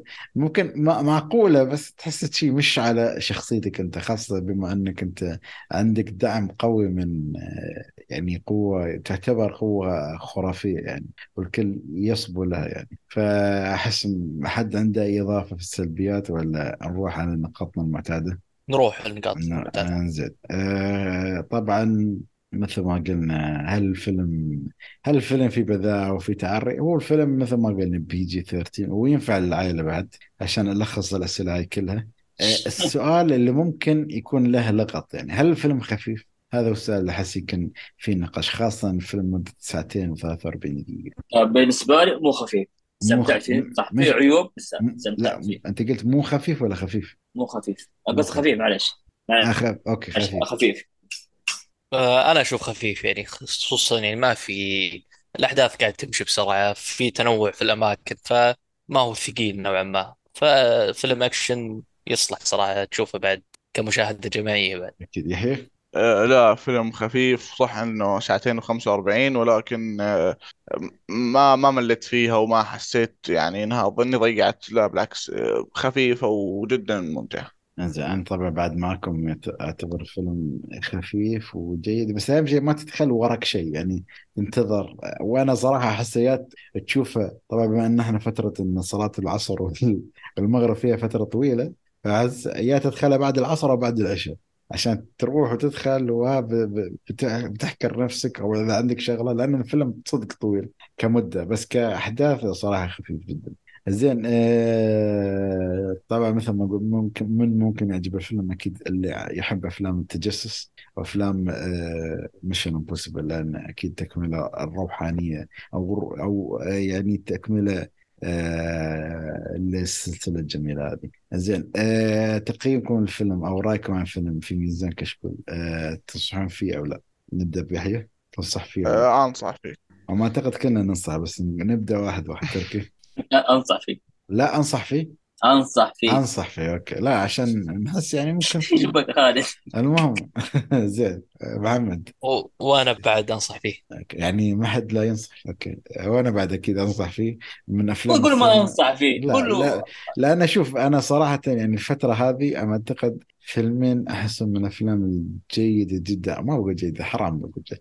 الممتازة الجميلة اللي ممكن تنشاف في السينما موجودة حاليا.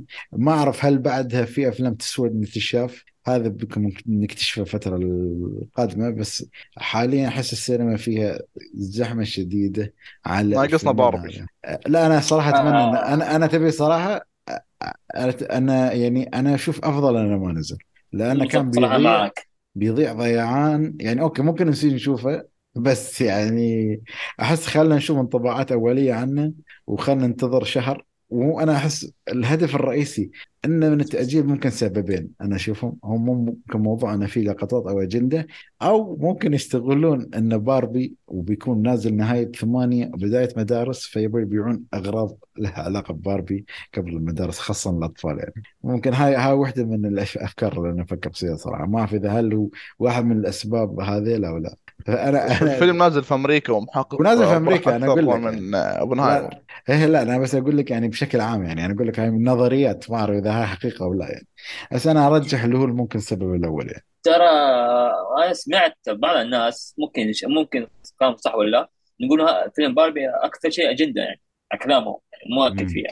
عشان كذا آه. ممكن أجلوها شوية إيه، ننتظر ننتظر شو ورانا. بالضبط. يعني ما أعتقد ما, ما أعتقد كان من الأفلام اللي منتظرة يعني يا جماعة لا تخلوني أشك في فيلم أهم شيء في- فيلم في- باربي. يعني قفل الموضوع. منتظر أكثر من اوبنهايمر والله لا أنا أشك إنه ما أنتم مو رايحين عشان باربي عشان رايحين. المهم أوكي خلاص قفل الموضوع. خلينا نشوف الموضوع الثاني لأنه ما أعتقد حماسه مبرر. زين بس قبل آه، ما نروح للفيلم والأخبار القادمة أعتقد يحيى أنت آه، خلاص آه، أعتقد رحلتك انتهت معانا للفتره أن أنت ما شفت معانا فيلم. ما شفت الفيلم. اوبنهايمر وممكن أنت عندك شغلات ثانية. فإن شاء الله نشوفك في آه ممكن نقول فرص فرص أخرى وإن شاء الله أفلام أخرى أو ممكن مسلسلات. أخرى بإذن الله تعالى. فنشوفك على خير مع وهني السلامة. نودع أخونا يحيى ونروح لفيلمنا القادم أو ممكن نقدر نقول نروح لخبرين ممكن نقدر نذكرهم قبل ما نبدأ الفيلم اللي هو مثل ما قال يحيى قبل ما يتوكل إن موضوع آه، إيرادات أفلام آه، أوبنهايمر وأفلام آه، أو فيلم باربي آه، مثل ما نقدر نقول إن آه، آه، ال- الربحية أو أو الارباح اللي حققها فيلم أوبنهايمر في عطلة نهاية الأسبوع الأولى في شباك التذاكر العالمي كان 175 مليون دولار. أنا الصراحه ما أعرف هل هذا الرقم يعتبر من أقوى الافتتاحيات لنولان أو لا ما أعرف. ولكن ترى ميزانية الفيلم 100 مليون يعني 100 مليون. وأنت أصلا already تقريبا جبت 175% من- أو أو تقدر تقول يعني تقريبا الضعف آه، من من آه، الميزانية اللي أنت راصدنها لهذا الفيلم. وأنا آه، يعني أعتبره نجاح جدا قوي. وخاصة إن أول مرة نولان يسوي فيلم من غير ورن براذر إذا ما خاب ظني ما أدري إذا مومنتو كان مع ورن براذر أو لا. ممكن أول الافلام الاولى اللي إنتجها. فهذا يعني صراحة على قولتهم يعني تصفيق يعني لا شيء. وفيلم خاصة إنه فيلم مكت... قصة حقيقية. ما في شطحة في الخيالات العلمية مثل Interstellar و Inception والأفلام Tenet فهذا خارج عن مألوف نولان وفيلم درامي وفيلم حواري. فلا لا لا صراحة إنجاز يعني يعتبر جدا جميل لنولان آه وفي خبر ثاني ممكن نذكره على السريع قبل ما نتكلم مع الشباب عن هذا الخبر وندخل مع فيلم اوبنهايمر اللي هو أيضا فيلم باربي. للمخرج آه، اللي أخرجت آه، اللي هو مخرجة.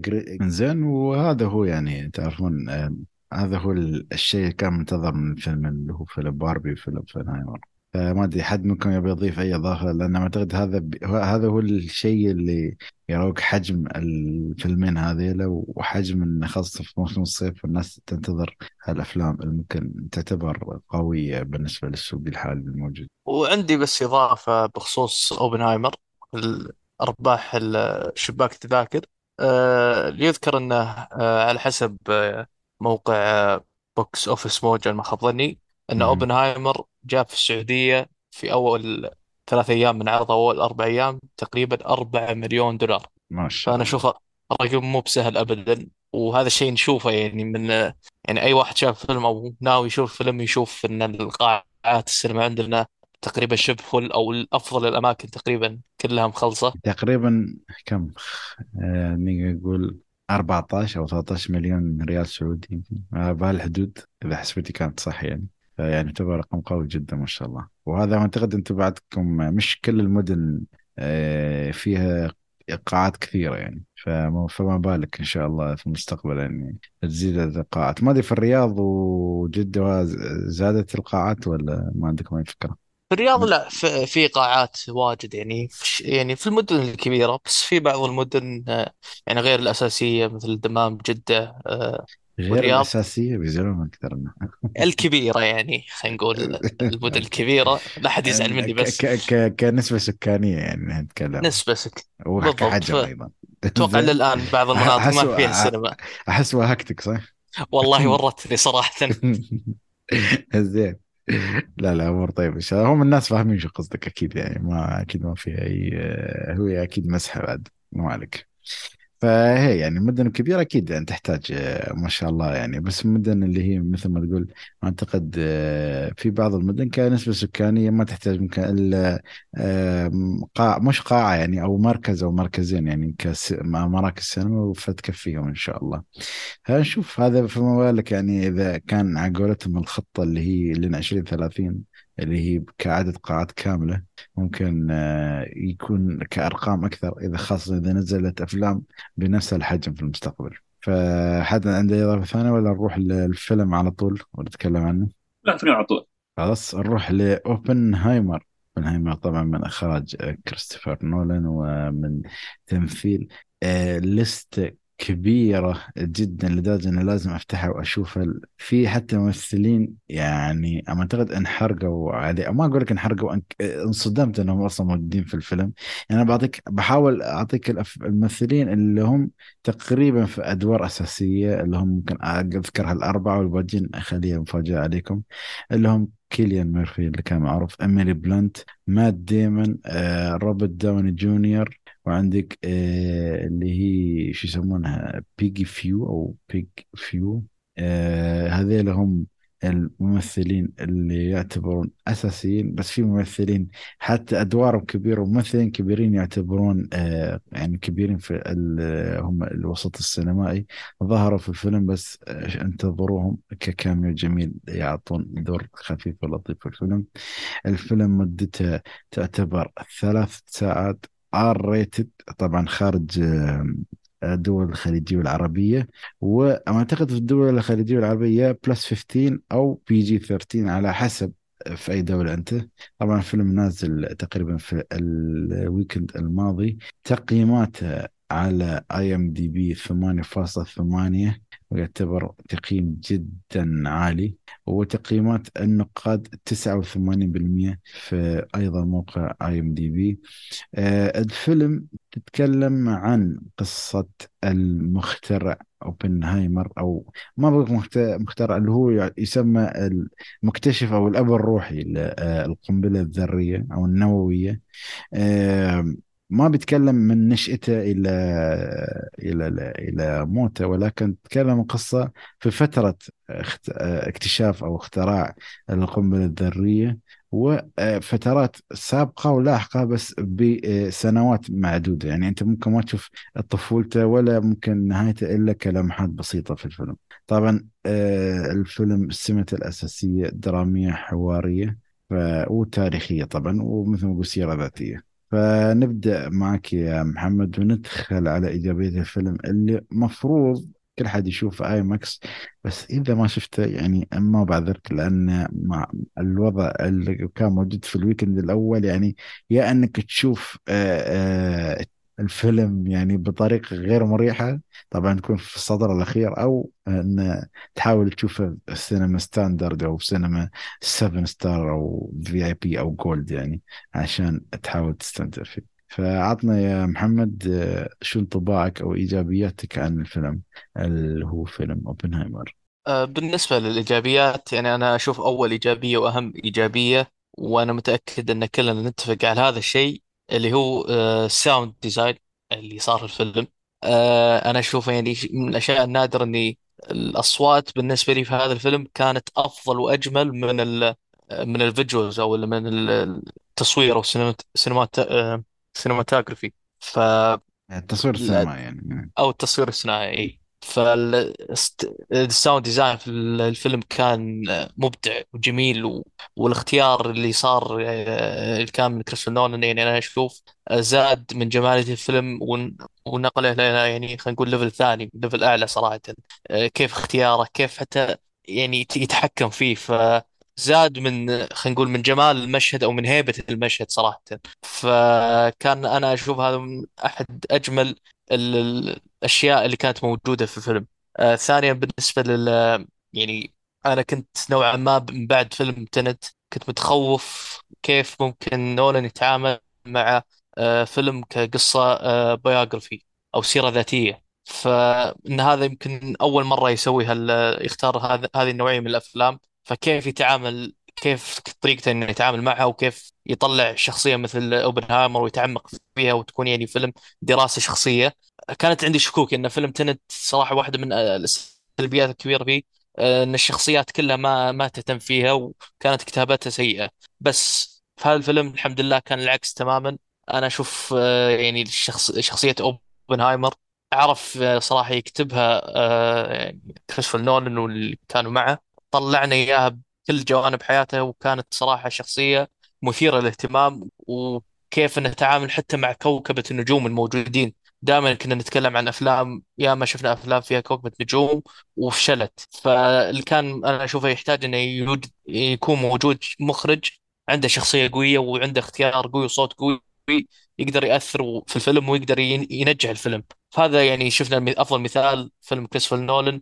يعني له له حضوره واسم ينافس ممثلين من الصف الأول.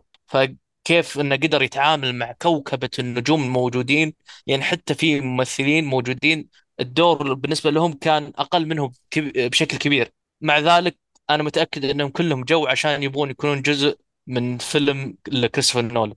أه الصراحة فهذا انعكس صراحة كان أداء تمثيلي ممتاز من كل ال cast. ما حسيت أي ممثل يعني قصر في دوره. طبعا إذا بنتكلم عن أداء التمثيلي فراح أكيد نتكلم عن آه، كيليان مورفي اللي أنا أشوفه قدم دور العمر. يعني بعد مثلا 20 30 سنة آه لما راح نتكلم عن مسيرة كيليان ميرفي فأكيد أول شيء بيجي على بالنا هو آه فيلم أوبنهايمر. آه قدم أداء للعمر صراحة. ومن الآن يعني هو منافس كبير للأوسكار. بس طبعا بدري نتكلم عنه للآن ما نزلت الأفلام الأوسكارية الثقيلة صراحة. بس أنا أشوف مبدئيا هو مرشح فكان صراحة أداء رائع منه. آه اللي عجبني بعد آه، كيف كتابة الأحداث الفيلم. صحيح إن قلنا إن هذا فيلم أول أو من أول من نوع بالنسبة لنولن إنه كيف يكتب في فيلم سيرة ذاتية. بس مع ذلك بصمته وهذا اللي يعجبني صراحة. في نولن مهما كان الفيلم لازم يحط بصمته. فكانت بصمته في ناحية ال... خلينا نقول الأحداث الزمنية.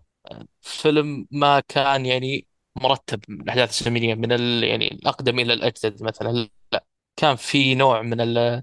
الروح يروح هنا ويرجع هنا فما كانت أحداث مرتبة بالضبط. وأنا أشوفها بالنسبة لي هذه زادت نوعا ما من متعة الفيلم ما خلاه ممل نوعا ما. زي ما تكلمنا زي أنا ما تكلمت عن فيلم Spotlight في الحلقة اللي فاتت كيف إنه كان فيلم يعني عن قصة واقعية بس كان ممل. هذا ما شفته صراحة في هذا الجزء في هذا الفيلم إنه ما كان ما كان ممل وأنا أشوف سبب كبير منه هو طريقة سرد سرد الأحداث. اللي كانت فيه خلق نوع من التشويق إنك تبغى تشوف أوكي وين ي... وين بيوصل وين يبغى يوصل له؟ وش ممكن يصير مم. بعدين؟ فخلاك منجذب نوعا ما في الفيلم. آه وطبعا أكيد. يعني المشهد اللي يعني كان مرتقب أكيد من أهم المشاهد. المرتقب صراحة آه صراحة كان مشهد جميل جدا جدا جدا. آه ما بدون حرق بدون ما أبغى أقول أو أحاول ألمح لأي شيء بس مشهد كان يستاهل إن الواحد يترقب له إنه كان جميل ورائع صراحة. آه في الأخير من ناحية الإيجابيات آه أنا بالنسبة لي هذه الإيجابيات بعدين بتكلم يعني عندي كم سلبية بسيطة. أنا اشوفها هذا رأيي مبدئي صراحة عن الفيلم. أنا أشوف الفيلم لازم ينشاف مرة ومرتين ثلاث مرات. أنا ناوي صراحة مرة ثانية أشوفه في السينما إن شاء الله. مرة ثالثة مثلا إذا نزل آه، على بلوراي فالفيلم يعني. هذا الجميل بعد أفلام نولان إنه لازم صعب إن تل... نادر تلقى واحد تابع أفلام نولان شافها مرة واحدة مثلا. يعني زي Inception Interstellar تلقى الواحد شافها مرتين ثلاث مرات. أنا عن نفسي Interstellar شفته يمكن تسع مرات. فالحلو إنك إنك تشوفه مرة ثانية وثالثة ويكون عندك نظرة آه، جديدة عن الفيلم. آه، الشيء الثاني أول شيء بعد الأخير آه، أحيي صراحة يعني القائمين على فسح الفيلم. انه كان في مشهد كان في تعري وقصوه بس في مشهد ثاني زي يستخدموا CGI عشان يغطون التعري. فهذا شيء صراحة يشكر لهم إنهم يعني ما بدل ما يقصون مشهد لا يمكن أتوقع إنهم تواصلوا مع الاستوديو وسووا CGI. وعدلوا المشهد. بدل ما ينقص. فهذا صراحة شيء يشكر لهم صراحة. وبس أول هذه يعني مرة حتى يستخدمون هال كريستوفر نولان يستخدم هالنوع من المشاهد في أفلامه يعني. فعلا أنا استغربت. ما شفت. ما أذكر له أي فيلم. يمكن عشان طلع من وورنر براذرز هم مم. يبغون أفلامهم PG غالبا. نعم. وممكن يكون هذا السبب. ممكن. زين أنا ما أعتقد أنت ما شاء الله أسهبت وهذا ولكن نشوف تركي إذا يبغى يضيف أيضا يعني ما شاء الله. ما ما خلانا أتكلم. والله. الصراحه الفيلم يست... يعني الواحد ينسى نفسه وهو يتكلم عن الفيلم. آه الفيلم إذا عجبني ممكن تضيف هو إضافة بسيطة أو شيء إذا إذا مثلا ما شاء الله وذكر أغلبية الإيجابيات اللي أنت هو ما شاء الله واخذ كل الإيجابيات ما بالنسبة الفيلم يعني. بس بالنسبة للفيلم هو مو كيليان مورفي هو روبرت داون جونيور إنه شخصيتين أساسيين في الفيلم نفس الأحداث آه ما حتكلم عن الممثلين طبعا هذول خلاص صاروا مرشحين أساسيين في حفل الأوسكار كمساعد الممثل أو ممثل رئيسي. ولكن بالنسبة له هو بطل الأحداث هي القصة نفسها أو سرد الأحداث نفسها. سرد نفس الأحداث ما خلاك الفيلم ممل خلاك تفكر فيها خلاك يعني تقول مع هذا ومع هذا شخصية مثلا كالفكر كال ترابط الشخصيات. آه، بعض بعض الأحداث خلاها أبيض اسود عشان لها قصة لها نظريه معينة أو منظور معين وخلاها ملون عشان منظور معين شخصية معينة. فترابط الأحداث هذه وخلاها يعني مملة خلاها هي بداية كانت تحس كممل شوية. ولكن في نصف النهاية مم. والنهاية تقريبا تقدر تربط الأحداث كامل معك يعني حقيقة يعني فيلم يعني أكيد. خرافي. يعني آه، كتمثيل كله أبدع حرفيا. كان نص الحواري ممتع جدا وشيق جدا. يعني مم. تفكر أصلا تفكر فيها من بعد أوكي خلاص فين قاعد تفكر حتى الآن إيش قاعد يصير. هل كذا صار من جد حرفيا صار زي كذا ولا لا؟ هل كذا فعلا إنه خان خان بعض الشخصيات خانوها ولا لا؟ في أكثر من نظرية حتصير عندك. آه فيلم ما تحتاج آه مرة واحدة أكثر من مرة ذات في السينما. آه آه، السؤال أنت شفتوه كلكم IMAX ولا؟ ف أنا شفت آي ماكس حرفيا. محمد؟ أنا شفت IMAX والقاعة كانت حارة. ف لا ما هي مش من قاعة الزحمه حارة. وكيف هي من هي من البشر ما شاء الله وش... أنا ما شكيت هي IMAX slash 4DX يعني في المشهد ذاك أنا حسيت صراحة باللي صار. منفجرة. اندمجت صراحة في الأحداث. بالضبط. آه طبعا زي ما قلت الأحداث شخصيات الكتاب الشخصيات عندك الممثلين نفسهم. التصوير كان إبداع. مو تحتاج IMAX IMAX لا لا تحتاج سينما واضحة 4K 8K أهم شيء بالنسبة لي هي الصوتيات. هي أساس القصة نفسها الصوتيات والموسيقى والأحداث ولا حتى الشخصية. نفسها كيليان مورفي. أنا حابب أعرف بس كيف شو الخدعه اللي خلتهم يصورون هذاك المشهد. يعني هو ما ما رضى إنه يصرح بشكل عام بس هو أكيد في خدعة بصرية عشان يصور هالشيء. مو كيف هذا مو خدعة بصرية هي التقنيه التصويريه اي يعني ت- حتى خدعة المؤثرات بصرية ما في مش CG يعني اللي هي خدعة بصرية إيه. يسمونها يعني تصويرية مثل ما قلت أو يعني شيء واقعي. معينة. نعم يعني شيء نعم مصور في الكاميرا يعني مش إنه شيء آه، آه، مضاف بطريقة دي- ديجيتالية على قولتهم أو إلكترونية. زي أكمل. إيش كنت و... بضيف؟ إيه وأحلى شيء آه، كنت فيلم زي ما قلت لك ال- آه، كتاب السيناريو أو الأحداث. ولكن. هي آه العمق الشخصية اللي كيليان مورفي سواها اللي هو أوبنهايمر. إنه في بعض المشاهد مثال ال- الخطوبة اللي سووا النجاح فيها النووي الخطوبة هذه قاعد تخاطب فيها بس الاحداث شفتها كانت شيء خرافي. أعتقد تعرف اللي هي شيء المقصد فيها. كيف تقديم الحدث وكيف انتهى. الانضراب الشخصية نفسها كيليان مورفي سواها اللي آه، التصوير كالمشي نفسه والخطاب نفسها عندك يعني. كان مشهد كان خرافي آه روبرت داوني يعني كان المشهد الختامي هو شال شايله يعني حرفيا يعني. كابداعي. آه فيلم ولا غلطة سباي بعض شوي في غلطة كان من ناحية. الإنتاج. كان حلو فيلم مو ثلاث ساعات يحتاج يمكن ثلاث ساعات ونص أو أربع ساعات. أنت شي طماع يعني. هذا يوم بينزل لك نولان آه، شو يسمونه؟ نسخة المخرج بعدين. إنه يحتاج في بعض الشخصيات هي ضمن حيكون في الشخصيات السلبيه في جزء معين فيها. مم. خلاص نخليها في السلبيات. أنا ممكن أنتم ما شاء الله يعني ذكرت وايد نقاط. أنا ممكن أذكر إن أشياء بسيطة اللي هي موضوع النهاية اللي متعود على أفلام كريستوفر نولنز بي أو كريستوفر نولن بيتعود بيتعود على الفيلم من ناحية الخطوط الزمنية.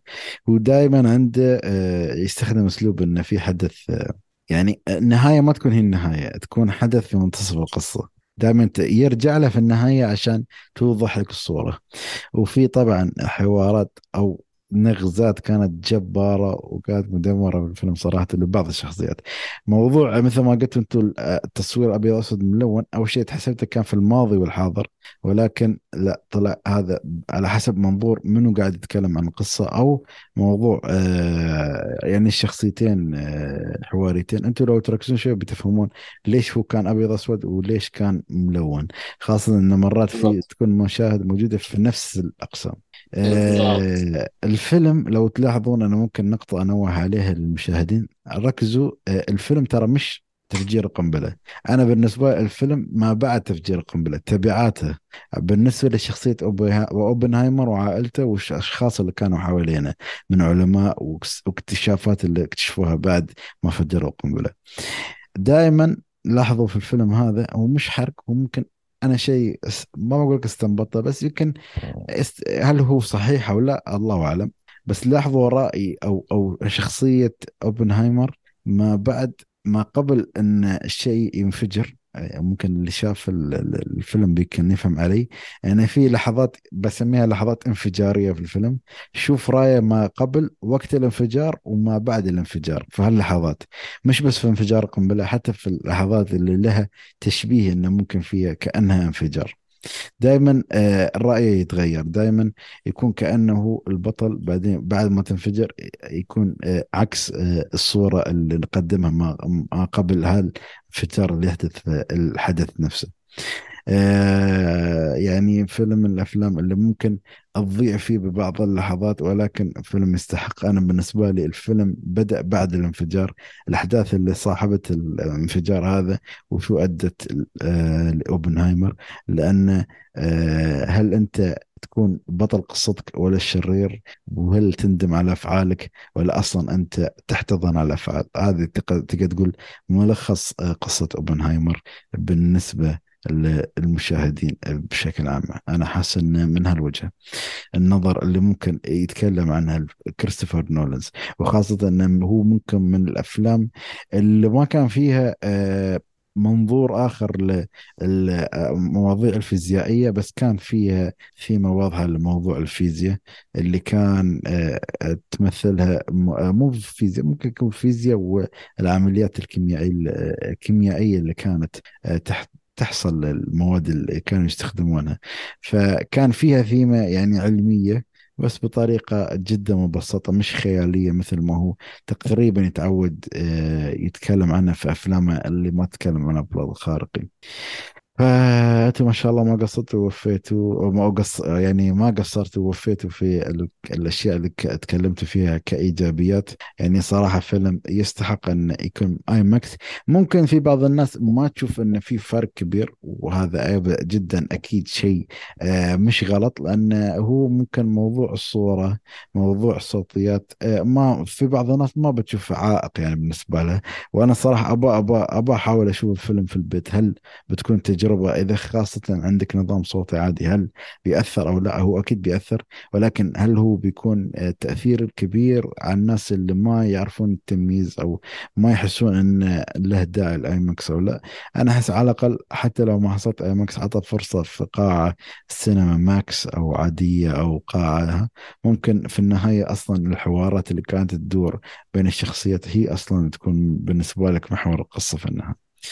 فنروح على السلبيات ونرجع مع تركي أول شيء بعدين نرجع لمحمد. ممكن نختم معي أنا في السلبيات. فعطنا بما أنك أنت قلت تقريبا فيلم ولا غلطة فممكن أنت أقل واحد تكلم عن السلبيات. هو شوف السلبية تقريبا هي كنت أبغى أتمناها تكون زيادة شوية اللي هي علاقة علاقة كيليان ميرفي مع إيميلي بلانت بزوجته إيه زوجتي كذا يعني بسرعة جات كذا بسرعة. فجأة خلاص تزوج سوى طيب في بعض المشاهد يحتاج القصة تطول زيادة شوية. علاقة بينهم علاقة بين آه، حمزة حبيبته الأولى أمم وزوجته في بين. بس هذه هي تفاصيل شيء بسيط عندك. آه هي كما عندي بسلبيه تقريبا مو سلبية يعني بطء شوية في الجزء الأول يعني في في نفسه يعني. الجزء الأول كان شيء بطيء شوية أنا عارف إنه يحتاج ش- شرح شرح أكثر شخصية واللي صار معاه. شوية شوية آه طبعا هي الدعاية سيئة أقول اياها حق أي ماكس هذه إنه كنا نشوف شيء خرافي بس ما طلع هذا الشيء إلا ثلاث دقائق عارفين أو دقيقتين في المشهد هذه. واهم مشهد ترى في ال finale. بس هذا قال ثلاث دقيقتين تقريبا. هو اهم مشهد في الفيلم بالنسبة لي. بس آه، ما يحتاج IMAX أو ضجة هذا صار معه بس. هذه السلبيه شيء بسيط عندي. كنت أتمنى زيادة شوية. آه، يحترم ولكن هو هو الفكرة إنه هو كان يصور بكاميرا كاميرا تدعم ال IMAX فعشان تي هو هم كانوا ينوهون عن الموضوع. ولكن في اسمه النهاية مثل ما دعايه التجربة يعني. يعني أغلب الناس تقول لازم تخش IMAX لازم تخش IMAX. بس ترى ما يحتاج شوية كذا يعني over يعني. بالنسبة لي over over مرة زيادة. يعني. حكاية IMAX هذه. بس زي ما قلت لك هي سلبية عندي آه، حكاية IMAX على جنب حطها على. جنب هي شخصية زوجته. ابى طول شيء زي- زيادة شوي حبتين فيها حكايتها حبيبته الأولى طول شيء زيادة فيها صار معاهم زي كذا مثلا. ليش؟ في أسئلة شوية استفهام عليها. بس هذول الاثنين شخصيتين عندك. بس كل. الفيلم يعني تعتبر بالنسبة لي شيء مكامل شيء متكامل أكيد أكيد. زين آه محمد محمد صلاح آه بالنسبة لسلبيات الفيلم آه ممكن أول سلبية عندي اللي هي عن شخصية أوبنهايمر أو يعني في بداية الفيلم أحس إنه ما ورونا يعني كيف أوبنهايمر صار من شخص يعني أو من عالم. آه يعني خلينا نقول مغمور نوعا ما إلى عالم له سمعته في في المجال العلمي أو في مجاله هو. ما ما بينوا لنا المرحلة الانتقالية أو ليش هو عالم يعني الكل يحترمه والكل يعني يتعلم منه يعني مثلا له مكانته بالضبط فما ورى ما ورانا اياها في الفيلم يعني بشكل واضح صراحة هذه ممكن السلبية الأولى. مهم. آه، بالنسبة للسلبية الثانية آه، صحيح انها كانت في يعني مسارات زمنية بس ما وضحها لنا بشكل يعني خلينا نقول آه، بشكل الواحد يفهمه يعني. على سبيل المثال في آه، في نهاية الفيلم كانت في جلستين صارت. يعني بدون حرق كانت في جلسة لشخص في جلسة ثانية مم. لشخص ثاني. تحس إنه من أحداث الفيلم إنه إنهم يا إنهم صاروا في نفس الوقت أو بينهم فترة بسيطة يعني. بس اللي اكتشفته انه بعد الفيلم إن الفرق بين الجلستين كان خمس سنين فرق كبير صراحة وما أنا بالنسبة لي أنا ما حسيت فيه يعني ان إن هذا الحدثين بينهم خمس سنين فممكن هذه أنا أشوفها مم. تمام. في شيء ثاني ولا أبدأ أنا؟ بس هذه السلبيات نزل أه شوف أنا بالنسبة لي ممكن أه حسيت إن الشيء الأشياء اللي ممكن أعيب عليها في الفيلم ممكن مثل ما قلت أكيد في الماضي ماضي هو يعني كان في شوية سرعة حسيت مثل ما تقول شو هو شو شو سوى قبل ما يخلونه الرئيس؟ ممكن هو كان واحد يعني جدا مم يعني مميز في موضوع النظريات العلمية والأشياء هذه. بس في شو بالضبط؟ ما أعتقد كان في تركيز كامل. آه الشيء الثاني آه إن حسيت إن خلوه وايد طيب بزيادة. يعني ترى أنت تتكلم عن واحد هو اللي اخترع القنبلة الذرية أو القنبلة النووية اللي ذبحت عدد كبير من الناس. صح أنه ممكن هي أوقفت دمار أكبر بس أنت ما كنت تعرف انها لو هذه مش مؤكده يعني. آه واصلا هو واحدة من الأسباب إن أصلا حتى الفيلم منع من اليابان يعني أكيد انه مستحيل يعني عرض في اليابان خاصة إنه كانت اباده يعني كبيرة يعني الشعب يعني صح انه كان في الحرب العالمية هذه كان رايه جدا مختلف عن الحالي ولكن بعد حتى لو هذا احترام لماضيهم. آه، موضوع أن في النهاية إذا أنت داخل تبغى تشوف موضوع قصف آه، هيروشيما وناكازاكي فأعتقد ما بيتطرقوا له إلا بطريقة بسيطة وما بتكون آه، يعني محورية جدا القصة غير عن الموضوع اللي كان فيه الاختبار يعني. أحس هذه بعض ممكن الأحداث اللي حسيتها مو بقول لك مو مفهومة بس تعرف لما تحصل أحداث سريعة ويتم ذكر أسماء كثيرة في نفس الوقت فتقول هذا منو ستراوس منو ما أدري منو منو صديقه في صديق ذكر اسم بس أي صديق فيهم هل هذا أو هذا وهذا؟ فتحس إذا أنت ضعت آه، أحس عادي ولكن بس بعد في نفس الوقت أنت تبغى تكون آه، ملحق الحدث أنت في النهاية الصورة العامة بتفهمها شو الأحداث اللي حصلت ولكن ممكن الش... بعض الشخصيات تضيع عليك. بس أنت بترجع في النهاية للنقطة أنك أنت خلاص بتكون عندك الصورة العامة عن الحدث اللي حصل يعني. فقط لا غير يعني. هذه ممكن السلبيات اللي أقدر أذكرهم؟ أنا بس عندي تنويه بسيط يعني اللي ما دخل أو ما تابع الفيلم للآن. آه، الفيلم حواري بالشكل الأول ما في أكشن وما في أحداث يعني رتم عالي وتصاعدي لا أبدا. يعني اللي ناوي مثلا يدخل فيلم يشوف شيء مثلا زي Interstellar و Inception آه هذا الشيء ما راح تلقاه في الفيلم. فلازم يكون عندك هذه الفكرة إنك بتشوف فيلم رتمه نوعا ما خلينا نقول بطيء وكله حوارات مليان حوارات. فهذا أشوف شيء مهم الواحد يدخل فيلم إيه، وهذه الفكرة تكون براسه. أكيد أكيد. إيه واهم شيء الأسامي. ركز في أسامي كثير يعني. لو ما لا بس حتى حتضيع شوية. إيه، حتى لو ضع بس في, في النهاية بتفهم إنه شو استوى يعني بشكل عام. بس مثل ما تقول يعني ممكن هذه إذا أنت مرة مرتين عقلتك خلاص بتكون مقبض. زين نروح لأسئلتنا المعتادة. الفيلم فيه تعري فيه بذاء هو مفروض فيه ولكن يعني يعطيهم العافية الجهات الرقابية. أعتقد حاولت تصيغ الفيلم بطريقة تكون مناسبة للمجتمعات العربية يعني. آه، فيلم ينفع للعائلة. والله آه، ما أدري أنت شو رأيك أحس أنا أحس لا مو من ناحية أن من ناحية البذاء أكيد يعني ولكن أحس مش موجه للفئة هذه يعني موجه ممكن للناس اللي ما بقول لك بعض محنكين الناس اللي يعشقون الدراما اللي يعشقون السيرة الذاتية خاصة شخصية ممكن تعتبر مميزة في التاريخ البشري يعني الحديث. أتفق معك. يعني خصوصا بالذات الأهل يعني مستحيل يعني. إذا هل الفيلم خفيف؟ طبعا لا. ابدا. أكيد أكيد أكيد الفيلم مش خفيف خاصة إذا هو دائما يرجع. ما في آه، مراحل تنقلية كثيرة خاصة إن تقريبا إحنا بنرجع بنفس الأماكن يعني أو في نفس الوجهات اللي ممكن ندور عليها نرجع ونزيد عليها يعني. زين آه طبعا آه منو يعجب الفيلم؟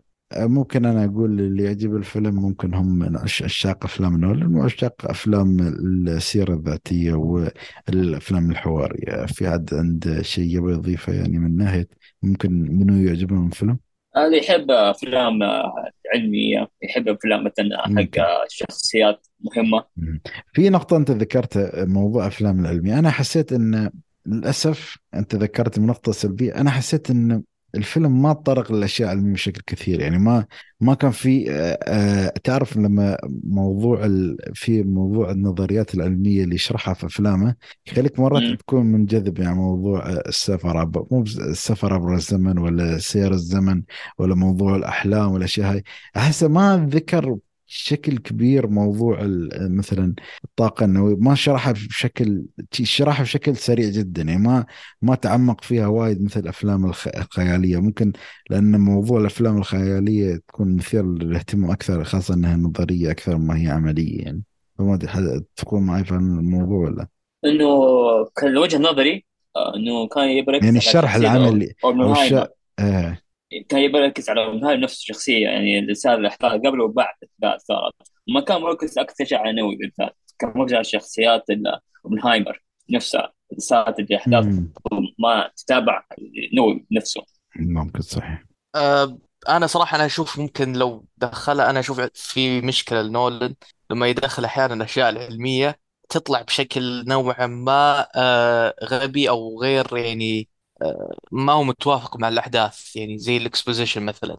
يعني أذكر مثلا فيلم Interstellar أه يبغى يوصل لنا فكرة ال- الثقب الأسود. فكيف وصلها لنا؟ إنه يجي كوبر مثلا يعني لو شخصية ماثيو ماكونهي يسأل واحد وش الثقب الأسود؟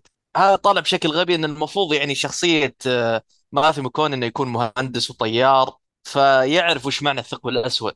بس هو يجي يسأل السؤال بس عشان يعلمنا كمشاهدين وش معنى هالشيء. فدائما نول لما يدخل النظريات العلمية ويبغى يشرحها بعض الأحيان تطلع بشكل آه، غبي نوعا ما. تمام. زين آه عم مقياس آه البودكاست آه تنصح أو ما تنصح؟ أنا آه بالنسبة لي أنصح فيه وبقوة.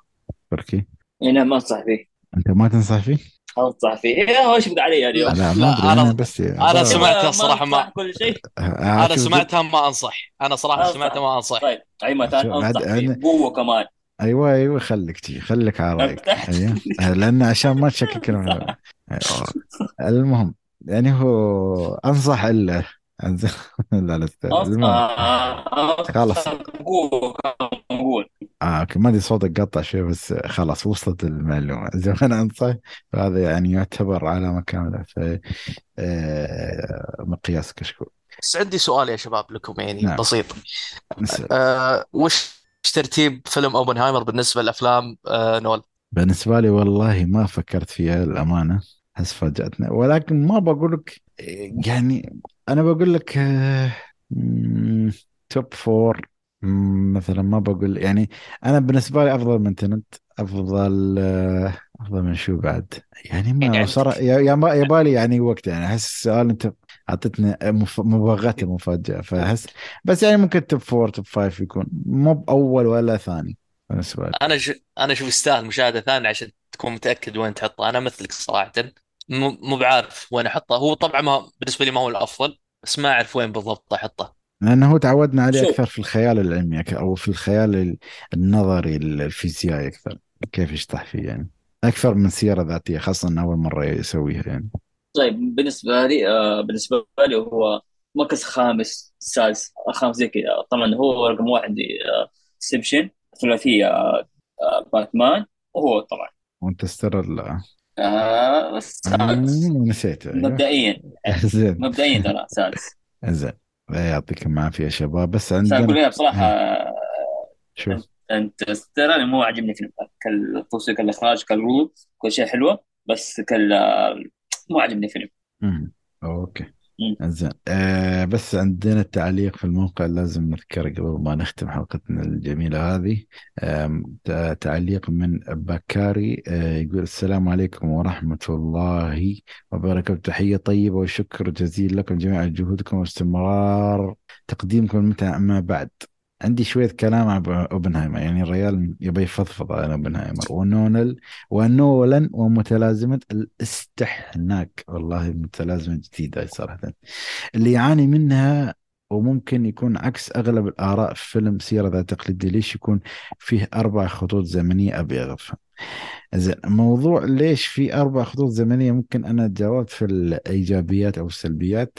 آه بسبب أن هاي خلاص آه تقريبا طريقة المخرج في السرد ال- الرواية. في أغلب أفلامه هو عنده فكرة أنه دائما لو تلاحظ أكتب في اليوتيوب آه نولان آه storyline telling ولا story بورد بتحصل إنه هو دائما عنده نقطة التقاء. ما تكون نهاية ولا تكون بداية تكون في المنتصف. عشان كذي هو استخدم هالأربع آه، خطوط زمنية عشان يرجع للنقطة الأخيرة اللي رجعها في الفيلم اللي هي تقريبا كانت في المنتصف اللي حتى لمح لها كثير. وفي النهاية عرفنا شو كان آه، الشيء اللي حصل في هذه اللحظة. زين. وليش أنا كمتابع أقعد ألهث وتنقطع أنفاسي وانتظر في العرض عشان ألحق الحبكة؟ زين. أه بموضوع ألحق الحبكة أنا ما عندي قصدك آه، إنك تبغى تفهم كل الشخصيات منو هذا و... و... ومنو هذاك وشو دوره في الحكاية. أنا ممكن متف... متفاهم معك في هالشيء وفين التجربة البصرية اللي هلكنا بها نوع من حوالي سنة؟ وأن لو ما شفت الفيلم IMAX خلاص راحت عليك. آه عن نفسي ما شفت آه أي إبهار بصري في الفيلم حتى في ال master scene اللي كل عارفه بدون حرق وما يحتاج اتكلم عن الدراما السيئة والشخصيات السطحية باستثناء برهايمن بفضل انه يعود الممثل كيلن وأختم. بأكثر شيء قهرني اللي هو تحيز نوع الوضع لاوبنهايمر وتجريده من الحياد وتلميعه وتمجيده المجرد مات بسبب مئات الألوف آه، آه، بسبب وتمجيده المجرم مات بسببه مئات الألوف من الأبرياء. شكرا لكم واسف على الاطاله بالعكس خضراتك بس ممكن نرجع للتجربة البصرية قلناها. ممكن إن في ناس عادي يعني بالنسبة لهم. أنا أنا ممكن الناس اللي لو شفتها حتى فيلم عادي كان ما أميز. يعني ما بقول لك إني أنا اللي أعرف ال 120 فريم من ال 60 ولا والأشياء هذه وأبعاد الشاشة ولكن آه أنت لو بس تفكر فيه من ناحية إن هالصورة تصورت ترى كلها بكاميرا. يعني ما نسبة السجاي يمكن صفر فيها. وممكن هذا الكريدت أو أو أو الشيء الرصيد اللي ممكن تمنحها لنولان آه وممكن شخصيات سطحية. الشيء الوحيد اللي أنه ممكن أنا ما بقول لك غير ما أتفق ولا أتفق. ممكن أقول لك إياه أن كيليان مارفي هو كان اللي يساعد باقي الشخصيات خاصة في ردات فعلها على شخصيته هو شخصية أوبنهايمر.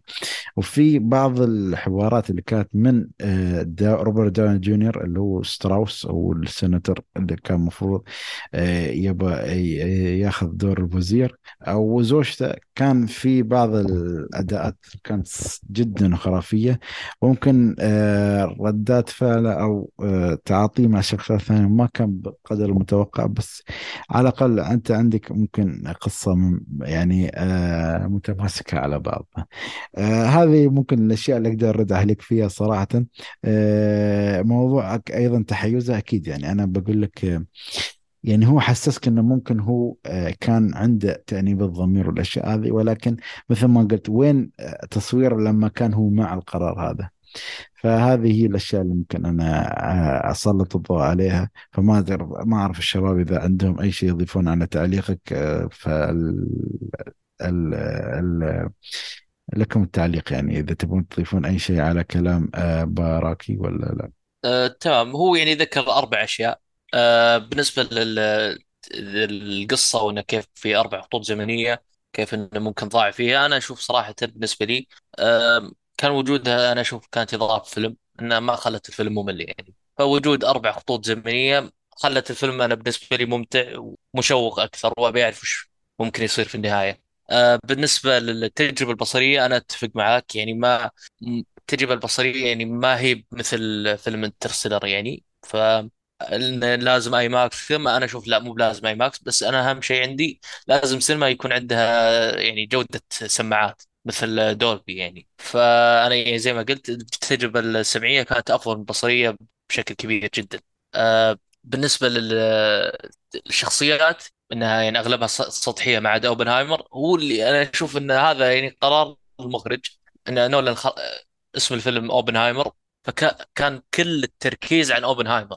مجرد الشخصيات الثانية وجودها انها هي كيف كان الترابط معها ومع أوبنهايمر. كيف وش صار بين هذا الترابط بين ال interaction اللي صار بينهم.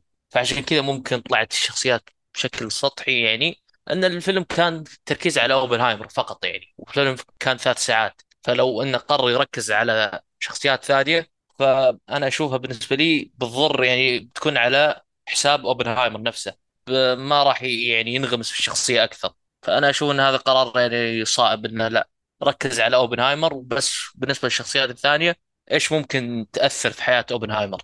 والنقطة الأخيرة اللي هي التحيز أنا بعد أتفق مع- معاك يعني كان في تحيز واضح لاوبنهايمر بس أنا شخصيا ما أثر علي. إن الفيلم يعني هو بالنسبة لي فيلم ما هو مرجع علمي آه، يكتب عنه هو أبحاث مقت... يعني أعتقد مقتبس من سيرة ذاتية ولا قصة عنه هو يعني. فأكيد يعني ما بيذكرون كل الجوانب السيئة عنه يعني. أو يعني حتى كان فيها تطرق لبعضها بس مش كلها مثل ما ذكرنا يعني. صحيح. وبالنسبة لي أنا أشوف انه انه كيف آه، يعني أنا أشوف قرار بالنسبة لي شخصيا قرار مبرر إنه يسوي القنبلة الذرية إنه هو كان آه، آه، يهودي طبعا كان ضد النازية فقرار. وكان في زي حرب أو سباق بين ال- النازيين والدول العالم الثانية في الحرب العالمية والسوفيت الثانية. والسوفيت والروس مين؟ يسبق الثاني وي- ويخترع القنبلة الذرية. فأنا أشوف قرار مبرر جدا إنه هو يبدأ يكون يسبقهم ويصنع القنبلة الذرية. زين تمام. آه يعطيكم العافية جميعا. يعطيك العافية يا تركي. الله يعافيك. ويعطيك العافية يا محمد. وأيضا الله يعافيك. وأهم شيء آه، نكون أجبناك يا بكاري على سؤالك أو استفسارك اللي أنت قاعد تعطينا إياه وتضيف لنا في حوار الفيلم. فهني نقول ونوصل لختام حلقتنا ونهاية حلقتنا. هاي كانت دسمة بالأفلام القوية جدا وما أعتقد يمكن الفترة القادمة نحصل نفس الأفلام. فهني نقدر نقول هذه كانت حلقتنا. اليوم أتمنى تكونوا استمتعتوا معنا لا تنسون تعطونا تعليقاتكم على الموقع تويتر وأعطونا تقييماتكم لنا على صفحتنا في آيتونز. ولا تنسون تتابعونا على اليوتيوب حتى البودكاست موجود حاليا هناك. ونشوفكم إن شاء الله الحلقة القادمة على خير